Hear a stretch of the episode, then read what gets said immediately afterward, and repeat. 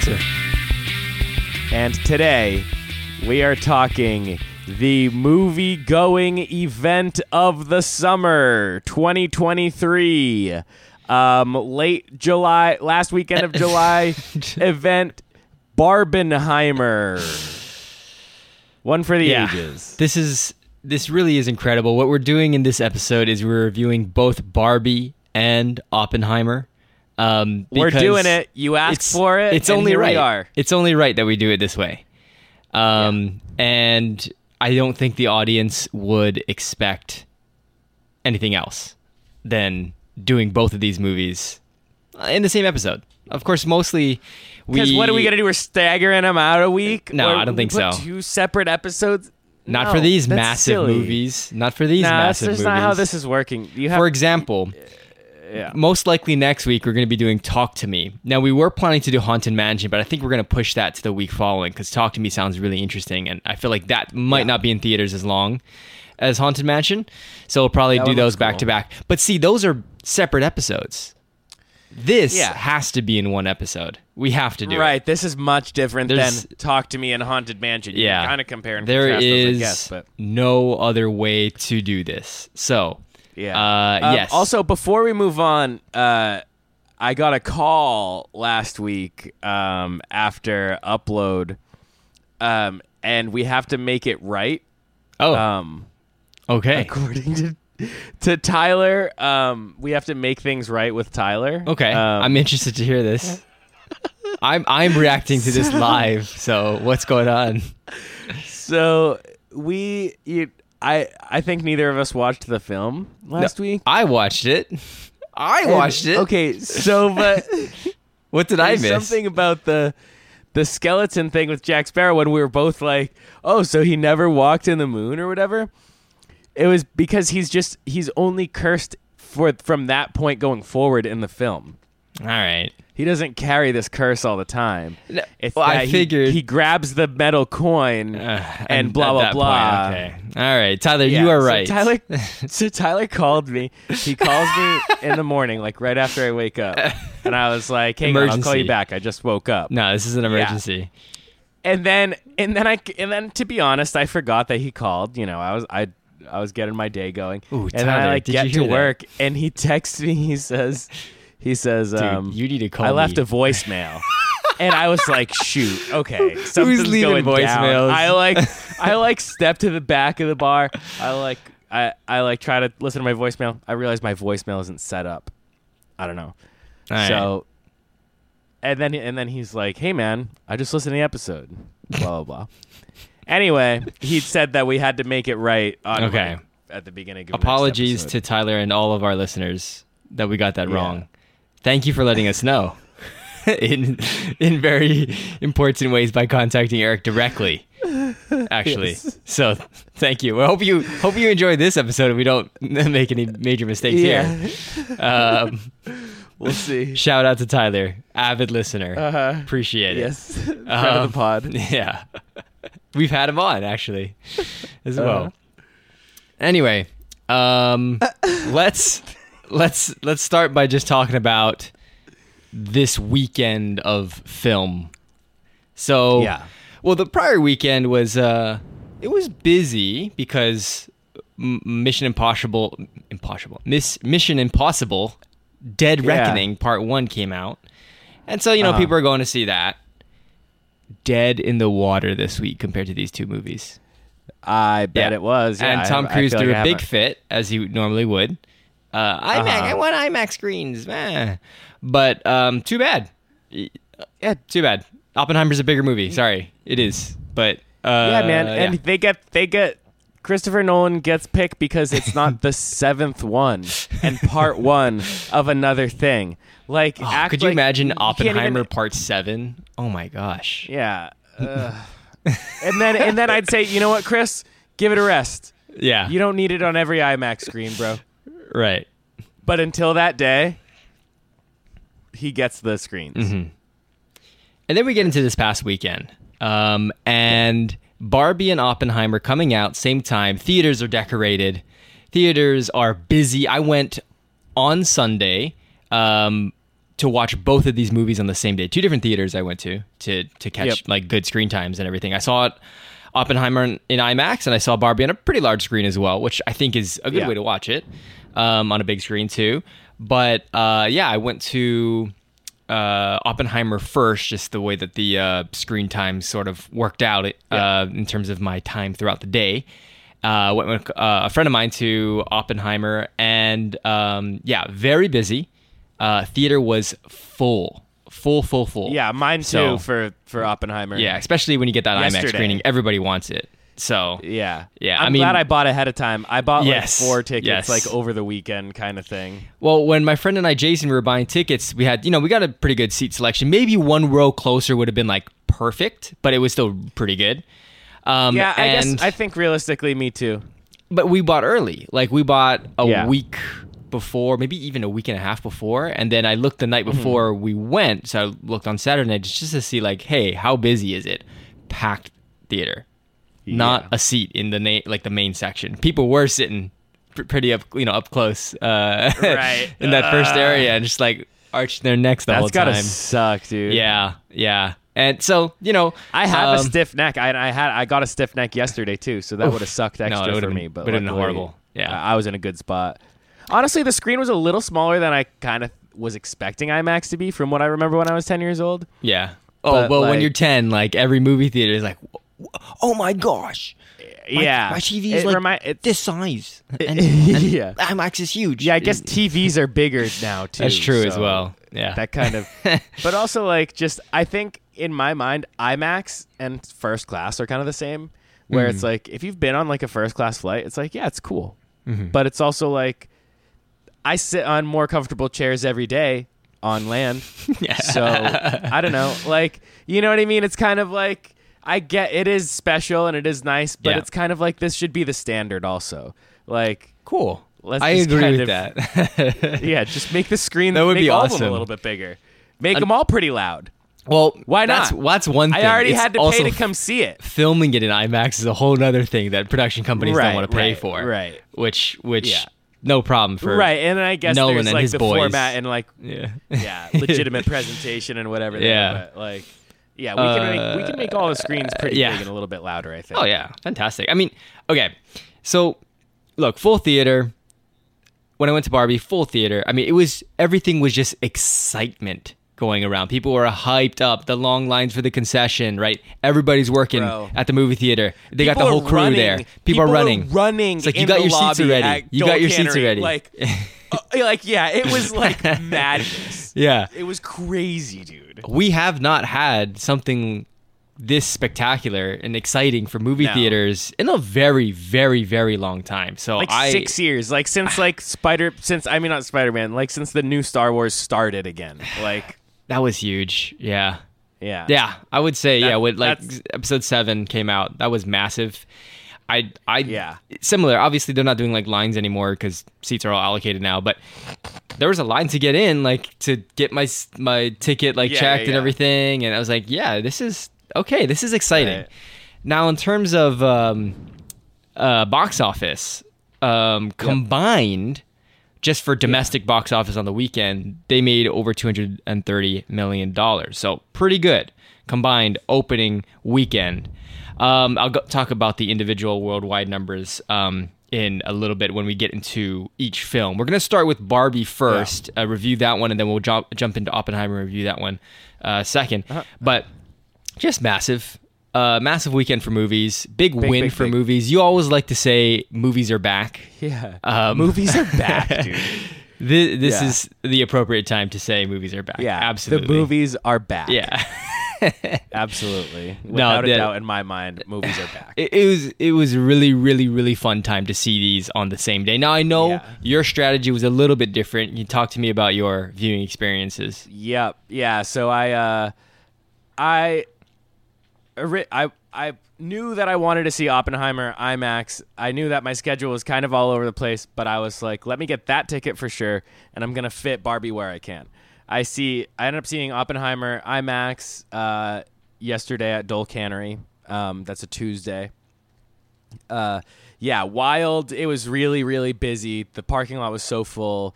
Um, me and my friends were all like racing there. Like I said, everybody's running in the theater and, and stuff. Um, and yeah, those it was the regular seats. Um, Yeah, they don't have the which reclining you know, honestly, I was comfortable enough. They were comfortable. I felt bad walking past people because I had Yeah. to get up to go to the bathroom once. Oh, and then I was, like, no. definitely stepping on like people's food. And okay, so there were a lot of people that were getting up during Oppenheimer, and I'm like, you guys are all amateurs. Um, yeah, But what really irritated me for the first 10 minutes of Yeah. the movie was the girl sitting next to me, and she's like teenager age, Uh-huh. on her phone, like texting on her phone, like, Dude, like no, not this even, is so not even exciting. using dark mode, not even using dark mode. You know, like brightness down, sure, like her brightness using is on. no, well, the brightness is on minimum, but you can turn is an iPhone. you can turn yeah. it. Yeah, you can turn it to dark mode. Didn't even want to do that. Uh, unbelievable, unbelievable. You have to be texting right now. And then when she sent the text, she didn't lock the screen to make it go dark. She just left it on her lap with the bright, like the brightness on. me? Not kidding. Unbelievable. And I just kept like That's side eyeing, and I'm like. Yeah, I, I'm not gonna say something because I'm not like a mean person like that, but you need to get the hell out Like, of here. yeah, to a teenage Yeah. girl. Yeah, Oh my god! Uh, Eventually, she got off her phone, thankfully. But um, That's good. Yeah, is- that was really annoying. I'm Um, glad my my people in my theater were all good. Uh, yeah, it, IMAX was sick. Um, yeah, excellent movie going experience for Oppenheimer, and then uh, yeah, Barbie was also tight. I saw today. That was just regular mode. Um, regular regular mode, not an IMAX, not an IMAX. right? one. Yeah, it was just, Yeah. just normal screening, daytime. Somehow a matinee ticket is sixteen dollars these days. It's ridiculous nowadays. Um, yeah, like but either way yeah i saw barbie today and now i am ready to take part in the zeitgeist that is Awesome. today awesome. I think just to say it at the top here, we got some gems this week in terms of movies. Yeah. I think we got some major Uh-huh. hits. But we'll start off with Yes. Barbie. Let's jump into this. So now full on review of Barbie. We'll we'll get into spoilers. We'll alert you when we get into spoilers, and then we'll we'll, we'll alert Yeah. you when we get into Oppenheimer. We're in Barbie right now. Let's review Yeah. it. Um, yeah, big movie, obviously, directed by Greta Gerwig. Um, famously from like Little Women and Lady Bird. She actually directed Dua Lipa's um, Dance the Night music video as well, which is a prominent song in the trailers and in this this movie. and Dua Lipa's a Ah. mermaid, the mermaid Barbie as well. So that's a nice nod. Um, that's why she, okay i was like that girl looks so familiar yeah. that's awesome yep. Um, written by Greta Gerwig as well as uh, Noah Baumbach. Uh, starring, of course, power couple Oh yeah, uh, Margot Robbie, Ryan Gosling, Issa Rae, Simu Liu, America Ferrera, um, and some other ones I want to pop out there as well. So Kate McKinnon's also in it. She plays uh, Ugly Uh-huh. Barbie, which I thought was weird barbie yeah. Oh, weird Barbie. Sorry, weird Barbie. Dude. Uh, I know. Oh, I messed up already. But I mean, I think she would call herself that. Um, yeah, yeah. uh, Emma Mackey is in this as well. Uh, she plays another Barbie doll, um, and another actor that sort of looks like Margot Robbie uh, in Emma Mackey. oh Yeah. that's that chick that's in sex education there's a bunch of people from sex education in this movie Oh, I thought you were gonna say there's a bunch of people from Sex Education that look like Margot Robbie. Would would that be oh. untrue? Uh, that is not untrue to say. There is at least one, and Yeah. maybe another if you want, just off the top of my head. Yeah. I always get Emma Mackey and Samara Weaving uh, mixed up, like their names mixed up, because Right, they look alike, yeah. but then collectively they look like Margot Robbie as well. So Right. it's just, yeah, so she's in it as well. Alexandra Shipp is in this too. Um, yeah. John Cena makes an appearance. Will Ferrell's in this, of course. Uh, uh, one of my favorite characters, uh, Alan, played by uh, Michael Cera. So great cast all around, just Yeah. fantastic. Um, yeah, I want to talk about budget for this is about an estimated about a hundred million uh, dollars, and so far worldwide has made over three hundred eighty-two million. So Bam. huge, Bam. Bam. huge return in the first week already. So Sick, yeah, fantastic for them. Uh, really, really, really happy for this team to get this kind of return on it. But uh, let's hop into talking about the story then. So. Um, Here's, you know, every day is a perfect day in Barbie Land. It's fun, Yep. it's exciting, it's a happy place. There's parties going along, there's beach parties, and everybody's having fun, right? Um, and unlike the real world, uh, which is very prominent in this movie, um, in Barbie Land, female dolls are the governing powers, such as Issa Rae's uh, Barbie being president, um, and Yep. other Barbies filling Supreme Court seats and whatnot. Um, Barbie and um, well, the Barbies and Ken know this to be the way the world is, right? Multiple Kens, multiple Right. Barbies. They know that this is just the way the world is. They expect the real world to be like this as well. But Right. when Margot Robbie's stereotypical Barbie, as she's referred to, uh, is forced to go into the real world, um, she, along with Ken, Ken uh, Ryan Gosling's Ken, comes along for the ride. Uh, they both realize that the real world is very different than what they're used to or what they're expecting. Um, they and- do. Yeah, and, and and it just goes off from there. Wild, wild ride.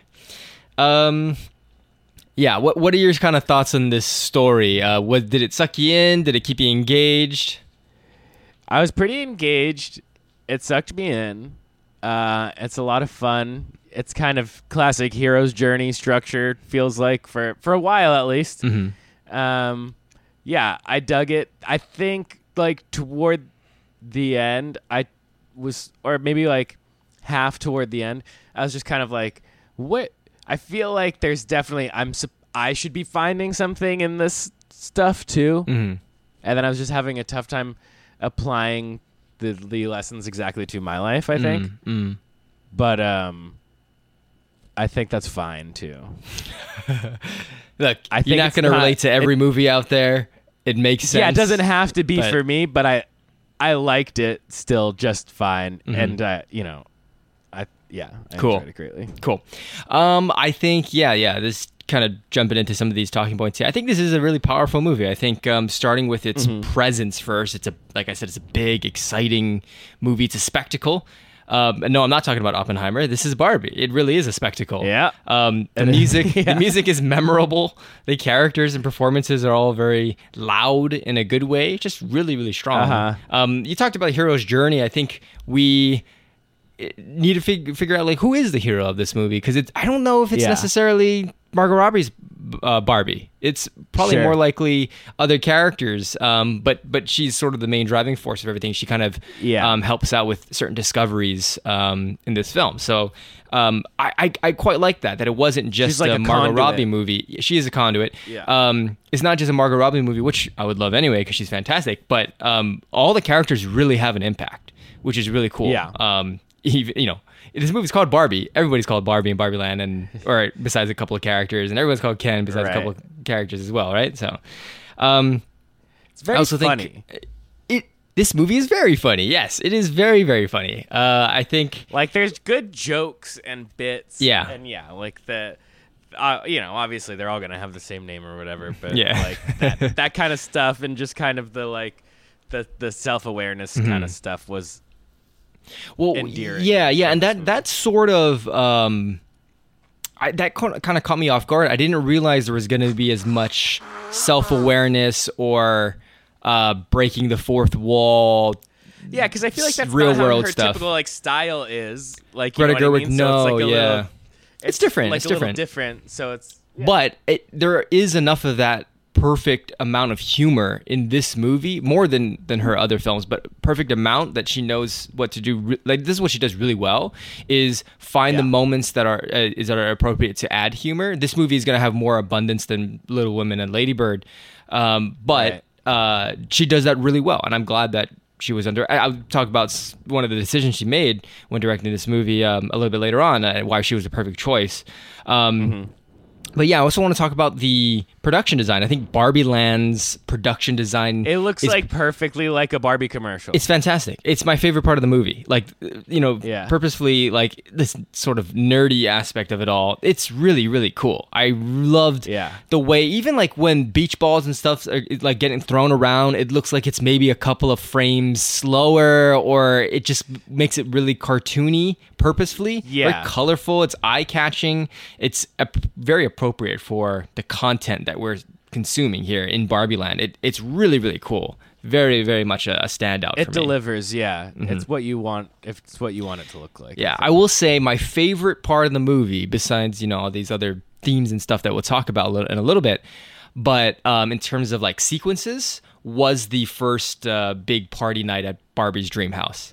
Um, Yeah. That sequence was awesome. That was the Dua Lipa dance dance the night uh, song, dancing, Yeah. choreography, perfect. Production design, excellent. Everybody, I mean, Killer. like the humor in that as well. But battle between the two Kens, and and then uh, It made me think of like uh, Once Upon a Time in Hollywood at the Playboy. Oh yeah. Oh yeah. I mean, no. Also, Margot Robbie's in that movie as well. But Right. um, no, no. It just, it just was so well done that sequence, and it's it's brief, but uh, and it gets disrupted by Barbie's uh, death thoughts, um, Yeah. which which was was very very very abrupt. But it was really good. I just live for these kind of moments in movies where.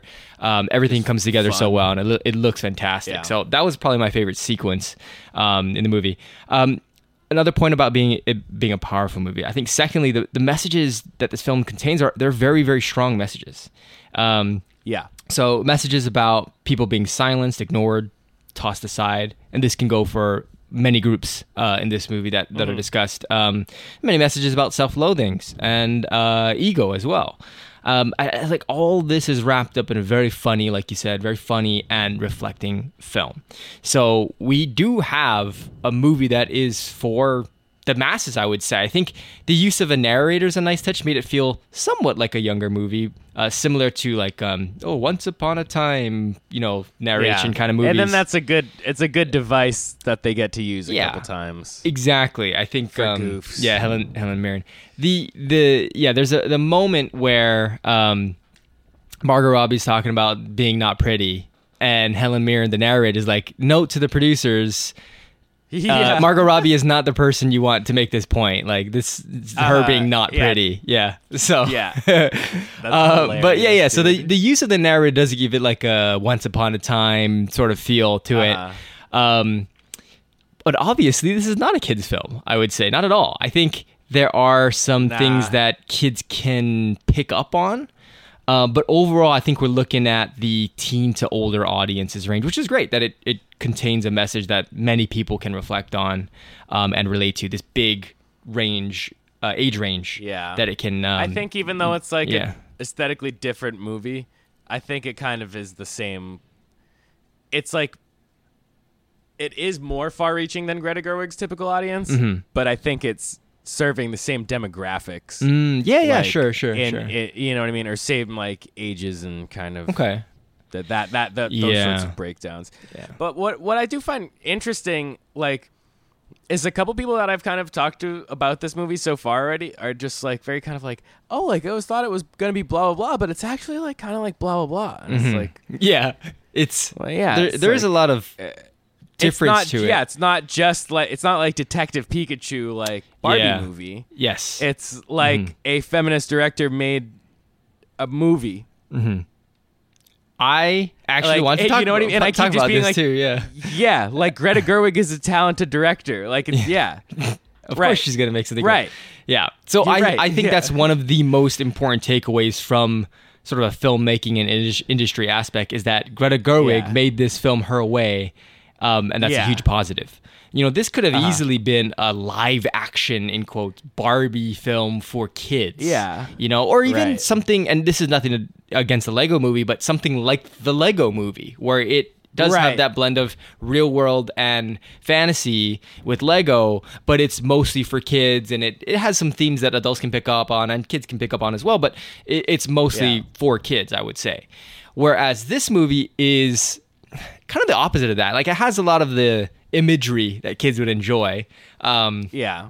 and these iconic stars and these Barbie outfits and Right. this like this like I said this this cartoony element to it in a good way. and it's not like bad if a kid watched it. Like, I No, there were like there's kids- there were really, little like, kids at the theater. or anything. Like, you know what I, I mean? Like, think, yeah, not a lot of swears. but- there's one there's one big one, but it's bleeped out with the Mattel Yeah, uh, little badge sticker, right yeah. over Issa Rae's face um, Uh-huh. or her mouth, yeah, because uh, she said uh, a swear. But um, you know, there's there's adult but yeah, language it's in this in terms I- of like, hey, I don't I don't, have a, kid is- vagina, he doesn't have a penis. Like, right, we're- like we're- penis, we're- vagina kind of we're stuff. we're right. plastic blobs underneath our swimsuits. Yeah, it's like PG, like PG language, honestly. yeah, yeah.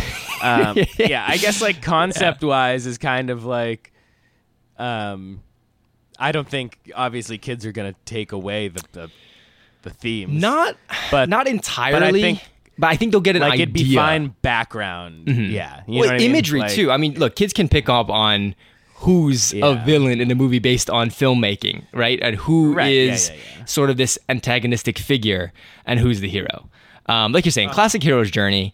Um, so kids can pick up on that and, and kind of see what's a good message, what's a bad message. Um, but maybe the underlying, you know, deeper themes are not going to be reaching kids, but it'll reach a large uh, range Yeah. of you know of of the audience. Even I'm so, sure like a lot yeah. of ages too, though. Many, many. Um, I think, yeah, uh, Greta Gerwig, she saw an opportunity to make it so much more than just a kids' movie by, you know, creating a film with these deep underlying messages, these themes, um, you know, on top of the the very like obvious ones that it, it sort of focuses on. So, just the perfect person to to do this movie. And I said that as soon as they announced that she was going to be directing it. I said, "This is this is excellent." And Yeah. like you're like like you said, this is different than anything she's done, but I think she's nailed it. A big box office movie like Uh-huh. this, I think she's nailed it. Yeah, Um, yeah. Stepped into yeah. the world of of big budget filmmaking perfectly. I also think this film is filled to the brim with incredible actors, great performances from these actors.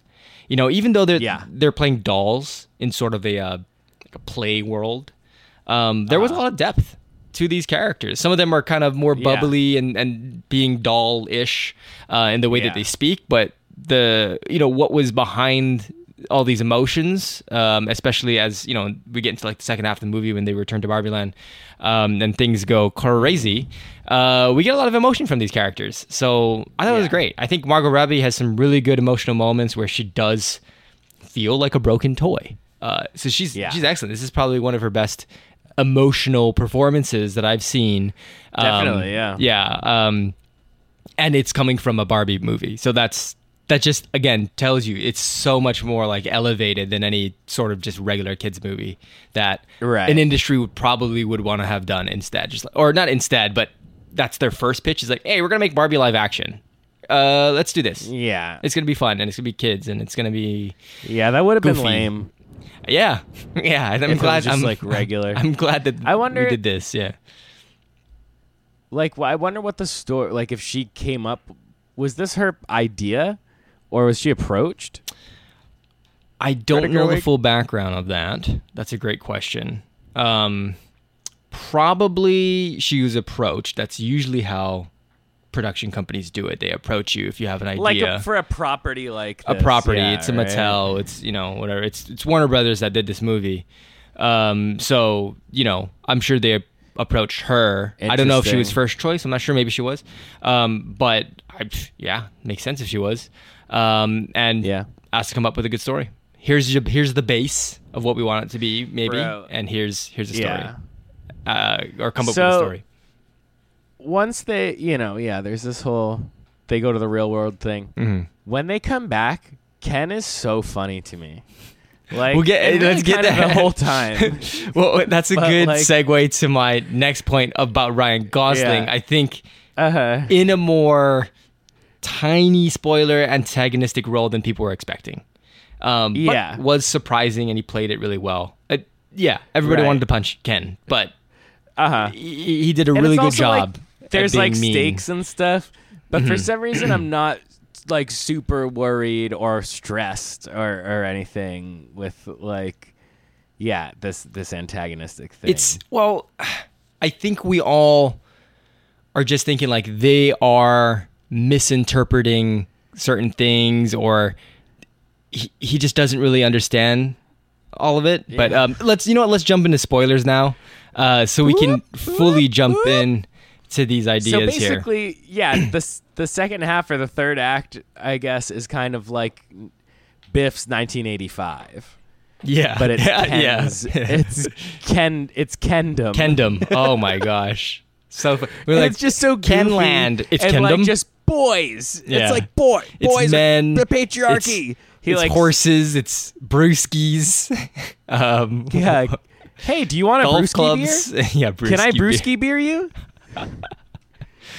And this is this naive Ken um, doll, Uh-huh. um, Ryan Gosling's Ken, going into the real world with Barbie, realizing Yeah. that men run things in a certain way, patriarchy that Yeah. he learns about, and he's like, "This is Uh-huh. great! Like, why Yeah, aren't this is sick? yeah?" dude. So like, Absolutely I feel insane. like I guess to to to Trucks place and, my, and my- horses and yeah, fur, oh my god, the fur! cowboy hat. Oh my gosh.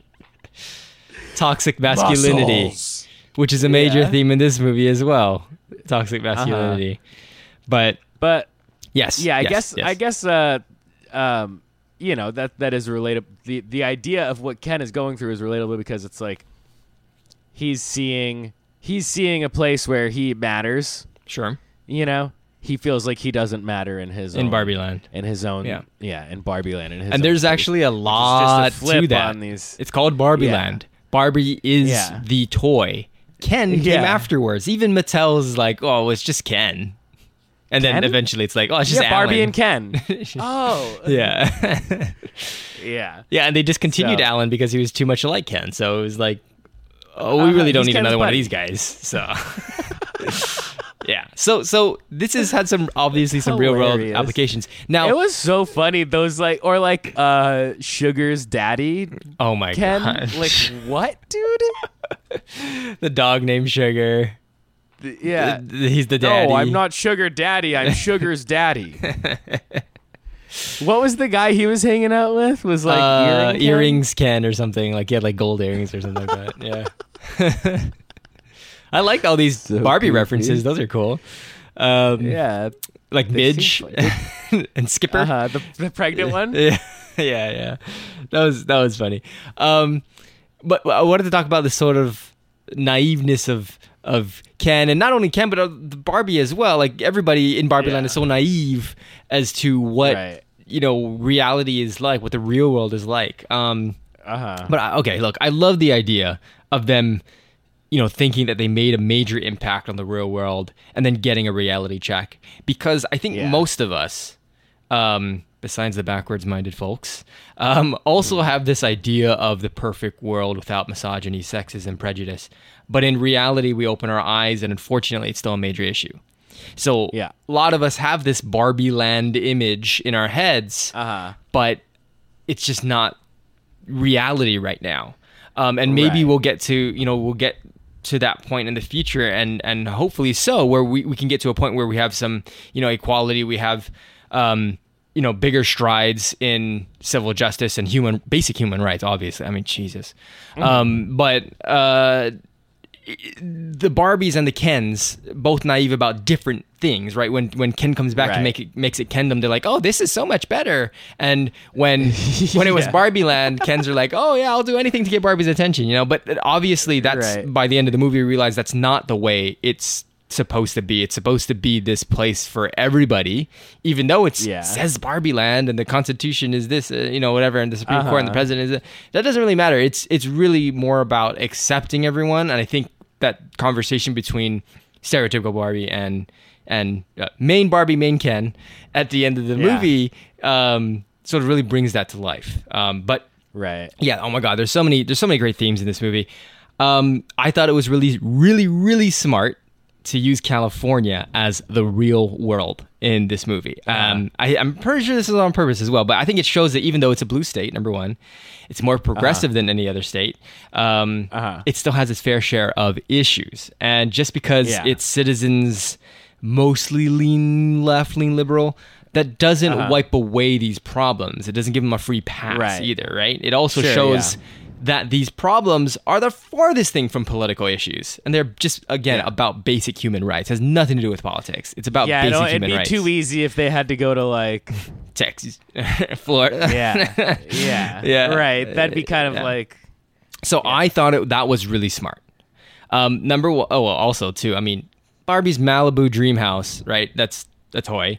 Um, Yeah. and everything's supposed to be California and beach, and you know, there's a whole joke about Ken's job being beach. Beach, yeah. And so that was fun. They got to go to the beach and they're roller skating and everything. hilarious, But yeah. yeah, the photos we've been seeing for years.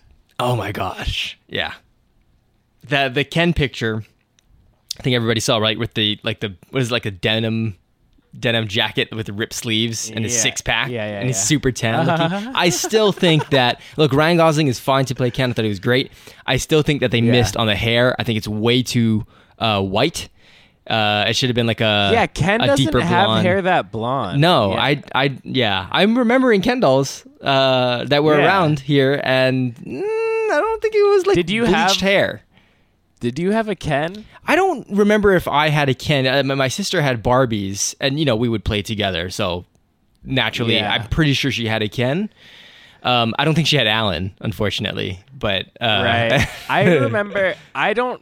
I didn't have a Barbie, but I had a Ariel from Little Mermaid. oh, okay, yeah, yeah, yeah. That basically, mu- it's, It's like Barbie branded like- one or whatever. was like a Barbie shape. Yeah. Um, and I am pretty sure I had a Ken. I also had like hella other action figures like Wolverine and you know other positionable guys. right, right, Was- right. Was Ken positionable? Well, he Or was, no, no. He was like a. He was the same as Barbie, just Ken. He, sorry, he's just, just Ken. kind of Yeah, like you know, you can move the arms, like swivel the arms a little bit, and I think the legs move a tiny bit, and the legs might even move together. I forget how Barbies work. I'm pretty sure the legs move together. Um, they might like bend a little bit. Yeah, I well, think no, they're 'cause they can do splits, right? yeah, yeah, yeah. Oh, yeah, you're right, you're right. So they're they're just legs, um, torso and arms basically, and like the head. Ken's right feet top, are but- probably flat though, huh? Yes, Ken's feet were flat. Yeah. Like a Yeah. like he doesn't stand like a chick. yeah yeah um yeah anyway all these sort of uh concepts and ideas i thought were, were fantastic. Okay so like the idea of patriarchy and the guy at you know the, the whatever business he was like yeah we still do it but we're just we get away with it oink. I'm like oh my Yeah, everybody like just had a groan in my theater. i'm like oh my god it's Yeah. horrible. Um Uh-huh. but as Ken is starting to realize more and more, like, oh, this is, I love this, you know, um, and then he goes back and makes Kendom, just absolutely sick, insane, dude. absolutely insane. Yeah. But this is so easy to be brainwashed by Uh-huh. unfair media Horses. and and yeah, horses that'll get you. yeah. So no, absolutely. Once I found out the patriarchy Yeah. wasn't really about horses, I was just over it. Anyway. Yeah, I like how he admits that too. That's another thing. Yeah. that is so important. Yeah. So many of these like crazy nut, like uh, Andrew Tate, for example. Andrew Tate, moron. Yeah. Absolutely. I Uh-huh. I despise the guy so much. Ben Shapiro is Yeah. another freaking moron. Okay, and Ew, uh. these two guys are like the biggest. And Ben Shapiro's a freaking nerd, so he has no right to be toxic, toxically masculine. But they Yeah. have this whole concept that oh, I'm just gonna be macho and I'm super cool and I'm a guy and I can say whatever I want and and and women are my property and everything. But it's all an act. It's all on the camera. Yeah. They don't actually. Right. They're not like. Maybe Andrew Tate is so sick in his mind that he is like that, and I wouldn't put Uh-huh. it past him. But for the most part, it is just an act. Like Ken, a lot of these guys, they're not like this twenty four seven. They're just putting on a face. yeah. You know, Uh, Uh-huh. they They're they do putting on a believe in these jacket. things. They do believe in these things, but they're not always gung ho about it. So all you people Yeah. listening, that uh, you know, hopefully we don't have any listeners like this, but. For you that do listen to Ben Shapiro and Andrew Tate and look at them as role models, Yeah. look elsewhere. They hate you Uh-huh. actually. So Bro, yeah. I saw some post of like Ben Shapiro like in a theater like that he was like about to and he was like gonna do some review like a podcast or something on Barbie and it was just like he seemed all upset and it's just like I think that's such a boring weird opinion and like I I feel like it's one of those things where I'm almost more just hearing about the idea of like hearing about it Mm-hmm. of like people getting upset like men being upset about this movie so it's like- stupid. it's like i guess it's kind of like anti-man a little bit but Not like necessarily anti-man. it just opens people's eyes up to the world of patriarchy and toxic masculinity and says this is how destructive it can be, and it has yeah been in the past. yeah i agree it's not it, it, Yeah. it really isn't at all it's just like yeah anti like it's just i guess like For those yeah, idiots, they might think it's anti-shitty people Yeah. but it's just like yeah i don't know it's also just like a normal kind of like uh storyline with it's it's not that hard to realize that this is basic human rights. It's nothing to do with politics. Yeah, Yeah, it's As- just weird. It's weird to like get upset about or like take it personal. Like, oh, this is stupid. It's like, Don't No, be a it's bitch, not. bro. Are Yeah. you seven years old? Like, Yeah, who are the are- babies okay, now? and you just you just missed the whole movie, then, dude. yeah, you missed the also. point of it. You missed the point of the yeah, movie. or the idea of any sort of like like competition in the box office or whatever. I guess it's like, yeah, I guess some people are only gonna go see one, but like, uh, that's fine. Dummies. Like, you see both. and it's like yeah i'm uh, like I, we're equally excited for both i think most Mhm. people i know are just are equally excited for kind of both and just Yeah. like yeah they're just two we're we're just blessed with two good things at once Mm-hmm, mm-hmm. No, I, I think this movie is absolutely stellar in the way that it delivers these themes, these messages. Um, the speech by we didn't even get to talk about America Ferrera yet, and her and her daughter and Yeah. everything. Great characters. I love that dynamic of this uh, mom. I hate. Don't talk to me. Whatever. And then Barbie coming into the real world, and and the daughter was like, Yeah. "You have set back the feminist movement Yeah, and, and women. You've set." Back. I'm like, yeah, that's an it's a little intense of a way to say it, but yes, that's not entirely untrue. And I think that's something that Mattel realized. And that's why they started Uh-huh. making all these other Barbies and Barbie can be anybody, Barbie can be Right, a right, president right. and uh, an astronaut and everything too. Um, or but that's also like America way, like, Ferrera. year olds talk That's Yeah. true, sure. Yeah, rude, but um Yeah. but but America Ferrera's speech at the end is so important. It's like, yes, Barbie can literally be anything. Can be anyone. You don't have to be a president, you don't have to be a model, you don't have to be an astronaut. You can literally be anything and you you're okay. That's this is what a Yeah, woman is. fine. And that's fine. Yeah. You know, it's great.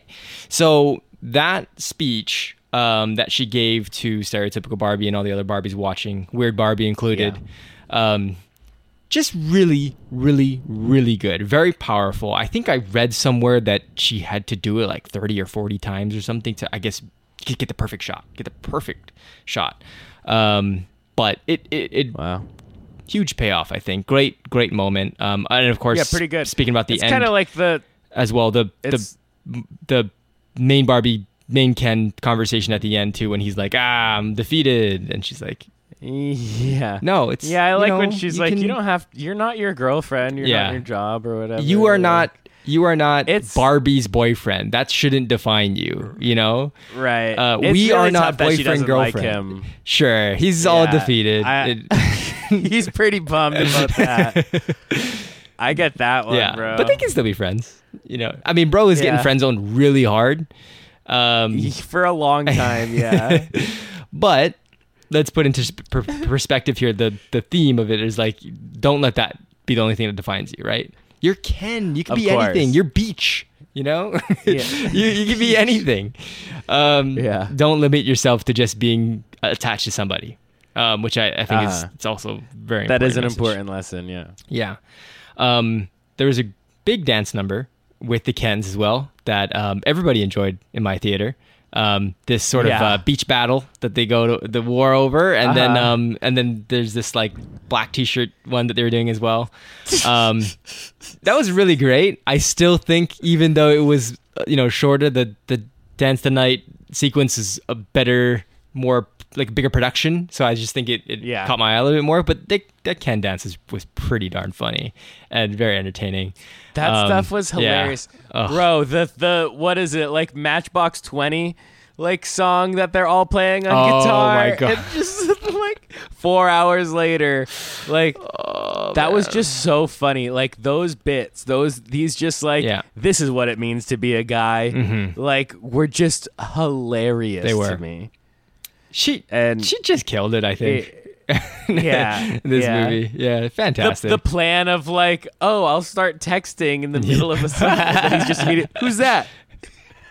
and I'm gonna go walk over here now, and uh, Yeah. like, wait, where are you going? I'm playing the song for you. Very funny. Oh, very man. very funny, bro. Yeah, um, that's. I think yeah. What we want to kind of probably wrap up in a second here, so um, we can also talk about Oppenheimer in a, Switch in a over, good amount of switching over. time for this episode. But no, I think this movie is fantastic. I think so many more people are going to get to see this and really enjoy it. I, you know what? This is so funny too because as soon as they announced that Greta Gerwig was um, going to be directing this, and you know Margot Robbie's in it, Ryan Gosling, there wasn't a uh, oh this is gonna bomb. I mean, you know the the usual knuckleheads on the internet will say that, but it wasn't like another Teenage Mutant Ninja Turtles movie. I know there's another one coming out, but like the Michael Bay one's like, oh, this is gonna, you know, what is this gonna do? It's not gonna do really well. Or Uh. I think, No, everybody's been so excited. yeah, just really excited. Um, and and it and it definitely paid off. Uh, when it, when people's excitement stayed through the whole time, I remember saying at the um, the start of the year when we uh, were looking at dates and saying, "Hey, uh, this movie's gonna come out this time. Really excited for this one. We're doing our most anticipated." And I said, "One of these movies has to move." Yeah. Yeah, I was like, I no, they have to move. There's no way they're gonna do it on the same weekend. But you know what? I think I changed my mind. The fact that we have these two movies coming out the same day, the same weekend, is good for good for movies, good for the industry. Um, it's Because they're also two very different movies, too. yes, It's and so people are gonna compare was- them, right? And like, oh, this one's better. Yeah. You can't, you can't compare these two movies. They're completely Yeah. different. Um, except also- for the atomic bomb that that is were- set off in Barbie Land by Ken. No, I'm just kidding. Right. Uh, yeah, besides that part, um, no, Yeah, but it's uh, like yeah. yeah, it's if they were two comedy movies or two dramas or two horrors or whatever, then it's Mm-hmm. kind of like all right, maybe someone's stepping on some toes and that's competition. Yeah. This is like Yeah. this is like a I don't know. It's um it's like a in No, you know. No worries. you know, where's- no, I get what you, I get what you're saying. Like, stop comparing them, folks.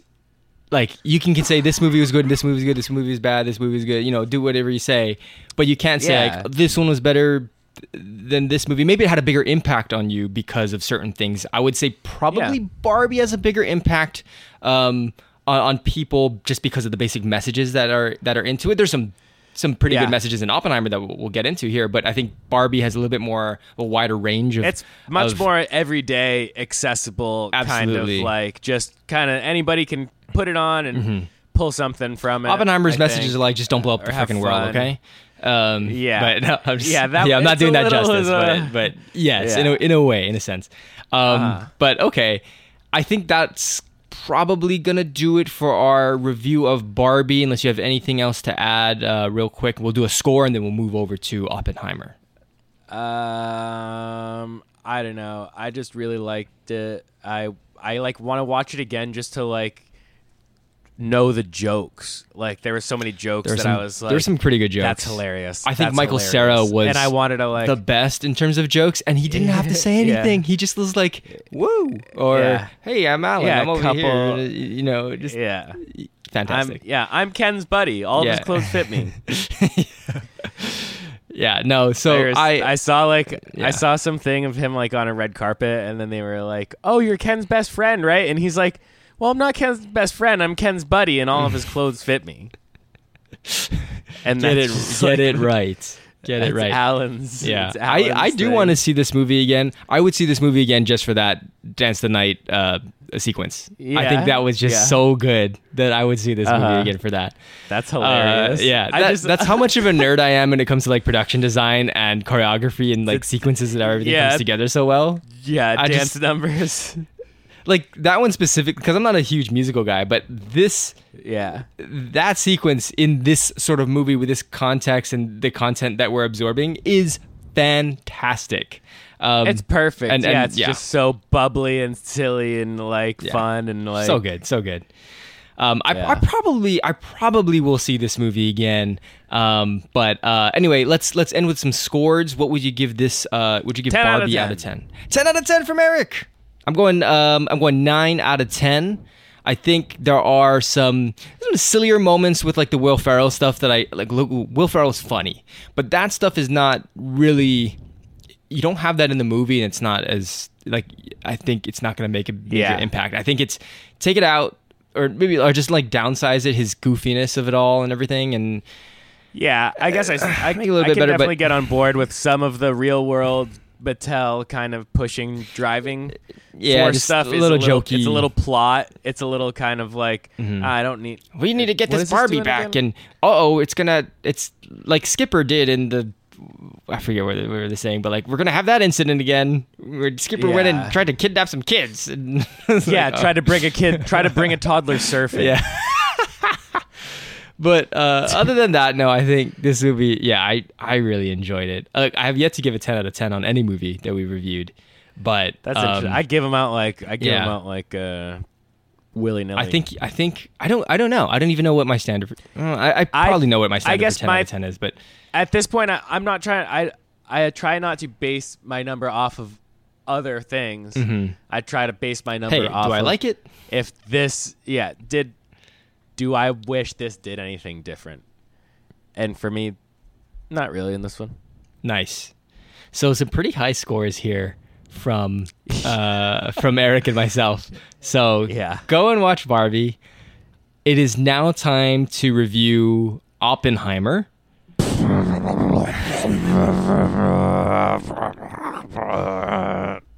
Thank you very much for that. That's like explosion stuff. I'm gonna Oh. grab water really quick. This is gonna be an edit. This is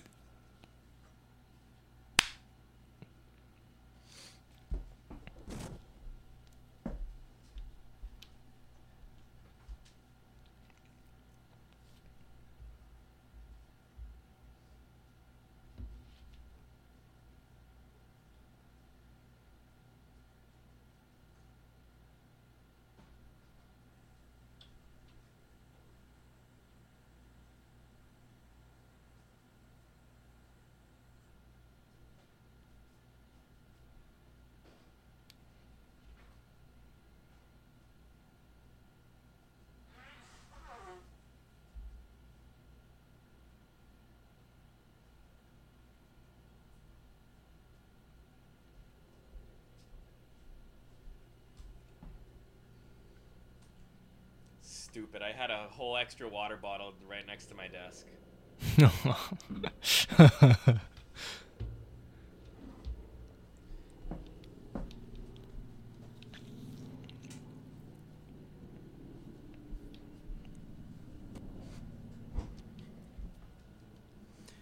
Okay, and I'm ready. we we both doing. Three.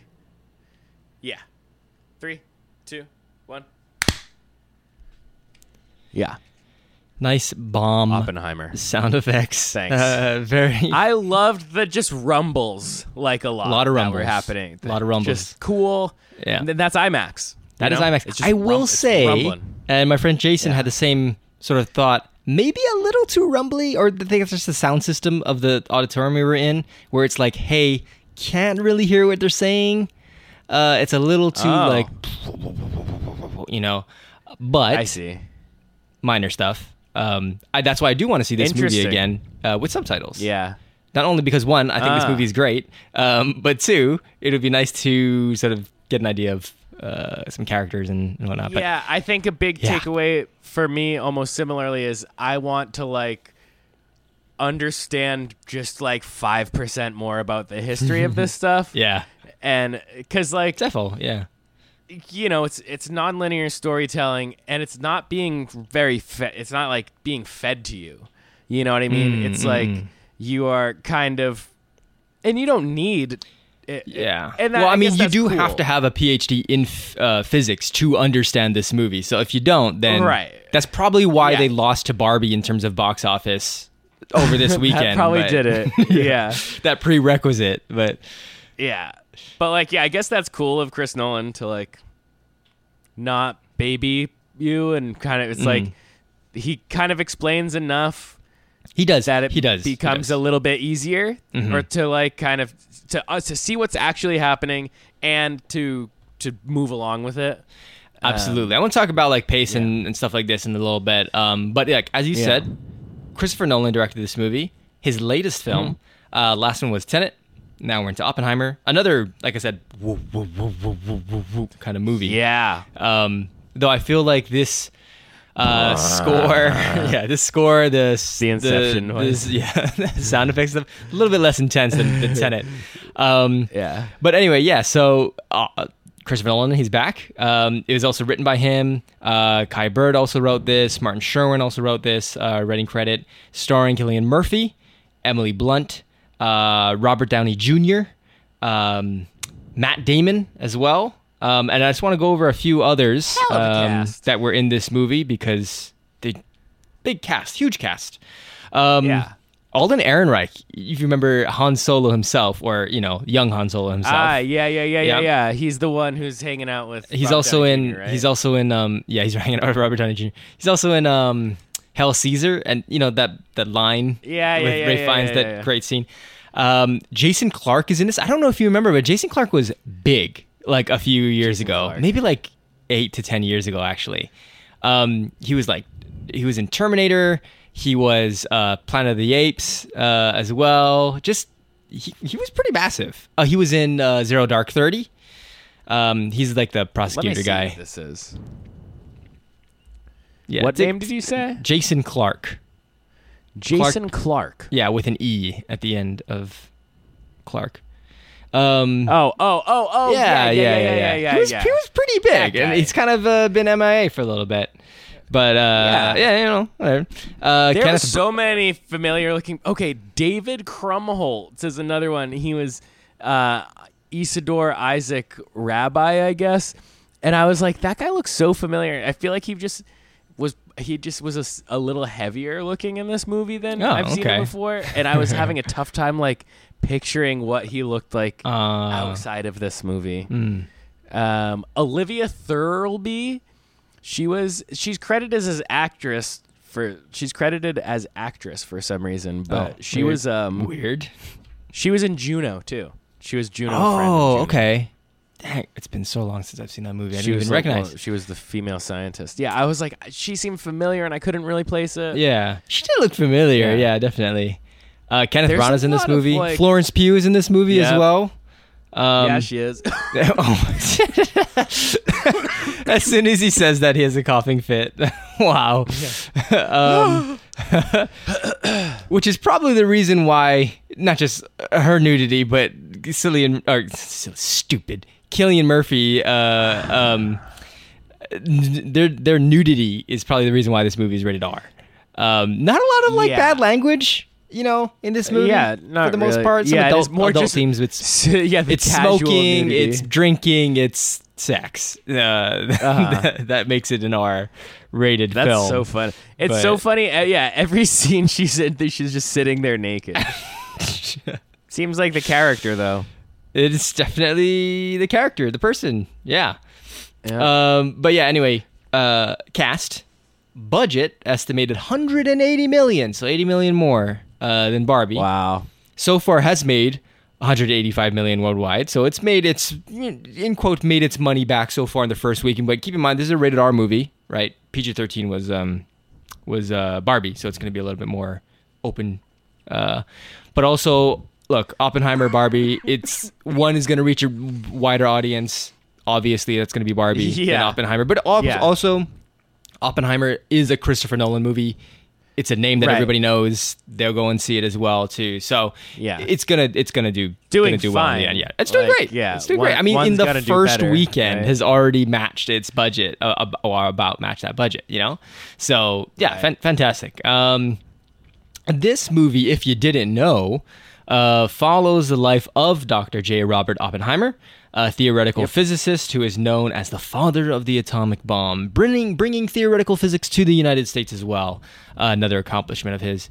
Um, it shows his early years in the sciences, which led him to the development of the atomic bomb.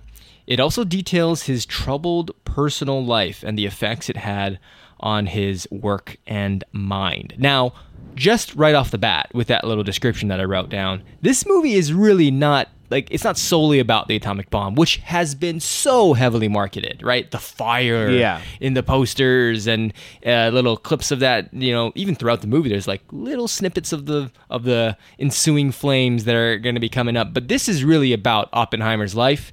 It's about like I would say atomic bomb stuff is like what middle of the movie and there's a whole another act after that which i think is probably Yeah. the best of the movie is the third act but um yeah I, I don't know i really like this movie it was a when it cuts to black and then it says oppenheimer you're like wow i just Yeah. watched like i can't even what what uh, what oh my gosh Wow. yeah yeah, a- just kind wow. of like, damn, that was good. Yeah, like Really it took, good.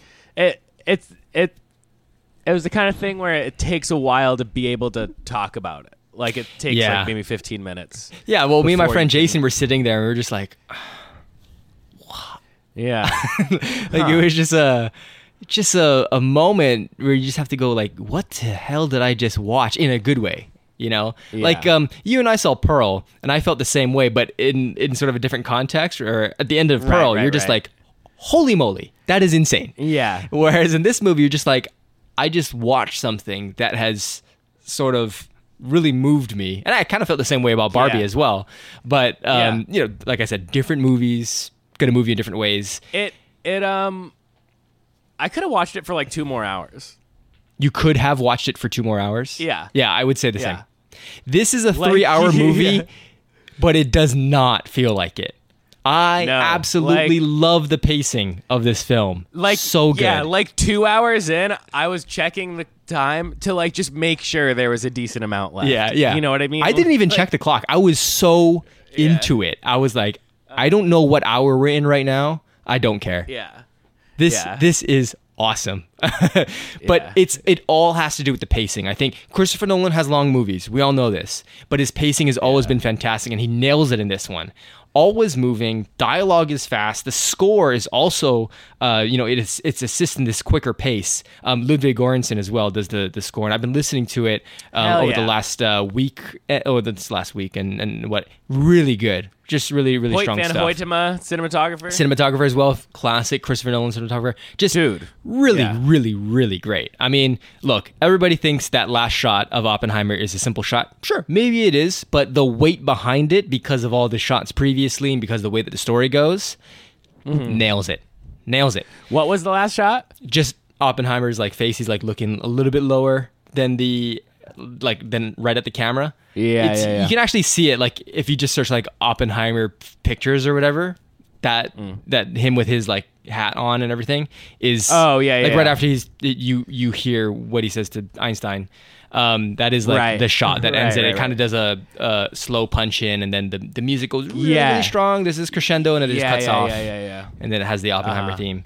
But um, no, yeah, just absolutely incredible pace. Um, this really helped the story move at a quick pace. It all, you know, although there are a lot of characters, a lot of names to remember, it wasn't overwhelming or overly confusing. I think, like I said, with the sound system in my theater, I think with you know the um, subtitles might have helped with some of these names. Just kind of like, hey, wait, who was that again? I didn't hear that guy's name. Go Yeah, back to some of the names it took me the whole movie to learn the names, Mhm, like like the Chevalier guy. They're talking Yeah, about yeah. him the whole time, and Yeah. it, took me The Chevalier whole movie to be like, oh yeah, that was that guy. Yeah, Like- yeah, yeah, like his best friend or whatever. You know, his that took in his kids and stuff. It's really interesting, Yeah. like the politics of like what's happening here, like the pre Mhm. pre Well, World War II kind of. this is a political take drama. on communism. As. Oh my gosh, this yeah. is a war film. It's a political And- but yeah, drama. just It's not an action movie, people.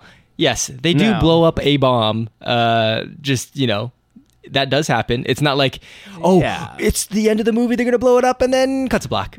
Uh, that would have Right. been a crazy ending. I if they did wasn't sure, but I wasn't sure though. Yeah, if it was going to be like, okay, I expected there'd be a test. Yeah. The test would be pretty big, and then I assumed well, the, that yeah, like that was the big. the yeah. bo- like a bombing would would occur. Oh, I see what you're saying. That does happen off screen. Um, that does happen off screen. The yeah. test, though, the big, the big test. But yeah, in case you Just don't know, like two out. We're like two don't know. hours into podcasting now, so I, th- I think I'm just they're just flying. They're they're gonna Yeah. fly the uh, the spoilers. well, this uh, movie, you know, oh, right, historical yeah, context also- as well. yes. I always forget when we're doing historical Spoil- things. Spoiler alert: He does, he does, he and his team do create an atomic bomb. Uh, just Yeah. let, just letting you know. But there was a lot of things in this alert. movie that I did not know. But I guess you don't. in yeah, you history. don't know that they're not going to show it. yeah, I, mean, I think too. we can Like, save some of the like ending stuff, spoiler stuff, you know, for Yeah, for, yeah, for yeah. later, um, which we'll, we'll kind of get to. We'll, we'll, We'll keep we'll keep pretty chronological. Yeah. I'm sure. But it also the movie's also all over the place. yeah. timeline wise. I think though that was really like it was utilized well. Christopher Nolan, yeah, the edit. It, he edits it great. Like he's- it, he's- it yeah. flows really well. he, he's known for bending time, right? In his films, Tenet, Interstellar, Dunkirk, which I think this movie feels more like the latter, feels more like Dunkirk. Um, it doesn't really have like chapters in a way, like like Dunkirk does. You know, like what is it? I forget what the little subtitles are, like morning of whatever, whatever. Um, Yeah. But uh, and you kind of like piece it all together. This one, it's more going, you know, back in time to certain things, certain events or whatever. Or hey, let's go back in time, but also go back to this scene here, so it's concurrent, so you get some context, right? So has nothing to do with time travel. However, the audience, us, we, we travel through time in order to gain this context.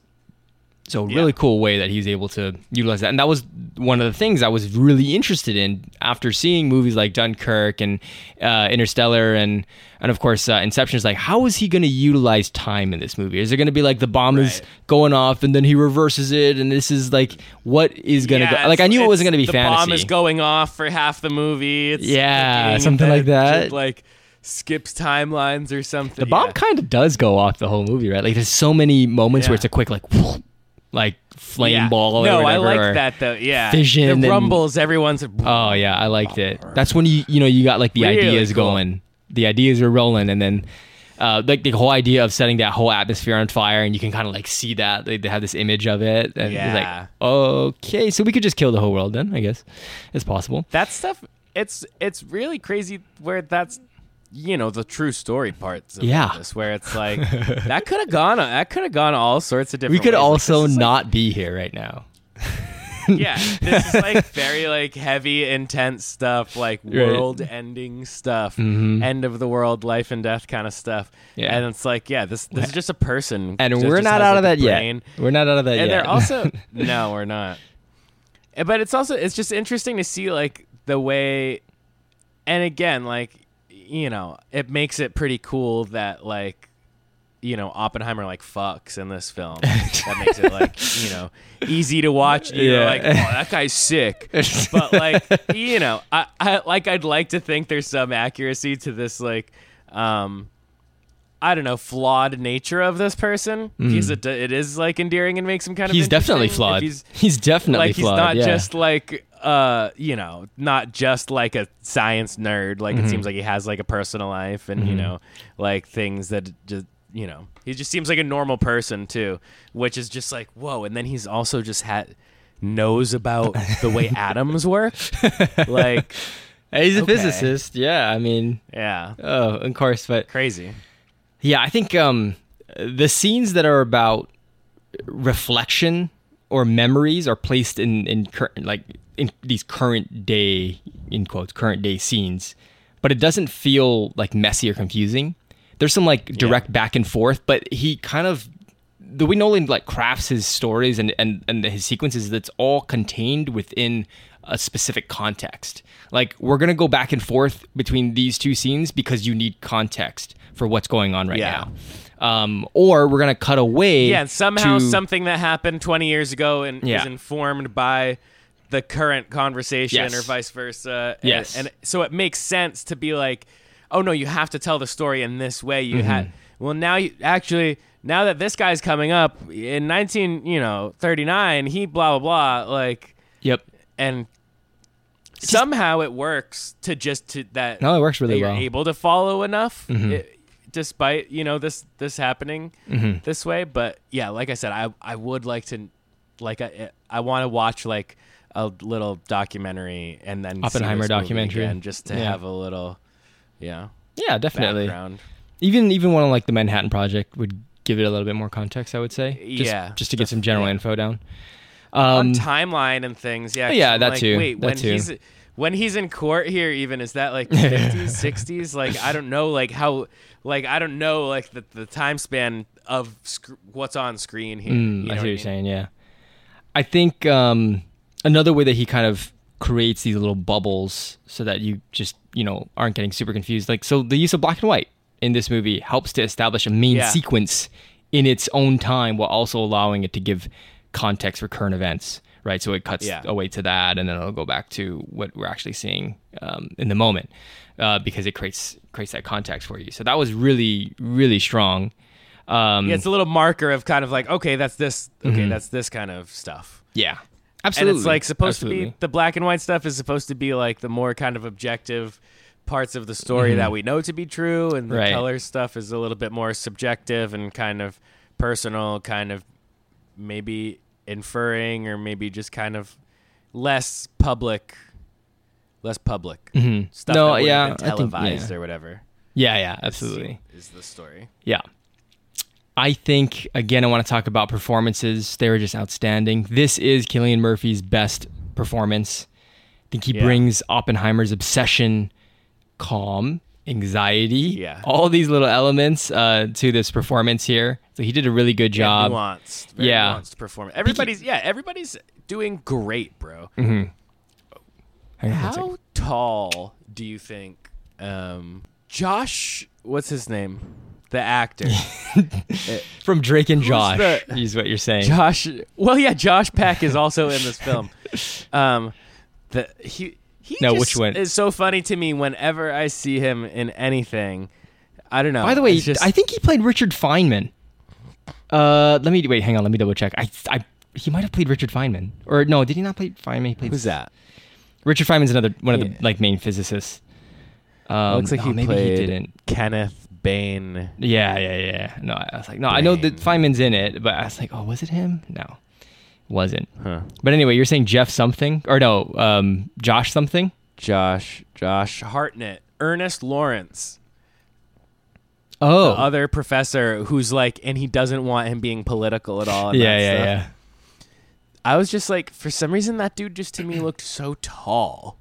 Like, I just kept Yeah? thinking every time he was on screen, I'm like, how tall is Like, this dude? Are experimental physicists really tall compared to theoretical physicists? Yeah, I Like- don't know. I, I don't know. I'm seeing. I guess I also assume Cillian Murphy is just tall.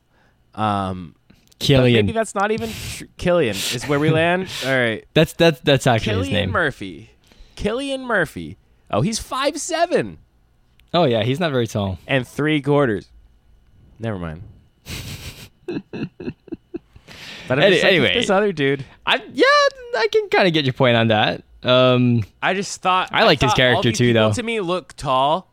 So then that one dude looked extra tall to me. I like that character did a lot. I, I, like the character. Yeah, that that was also part of that like interesting like, wow, the, pol- the political stuff is just like also just stuff I don't even know. Like, mm-hmm.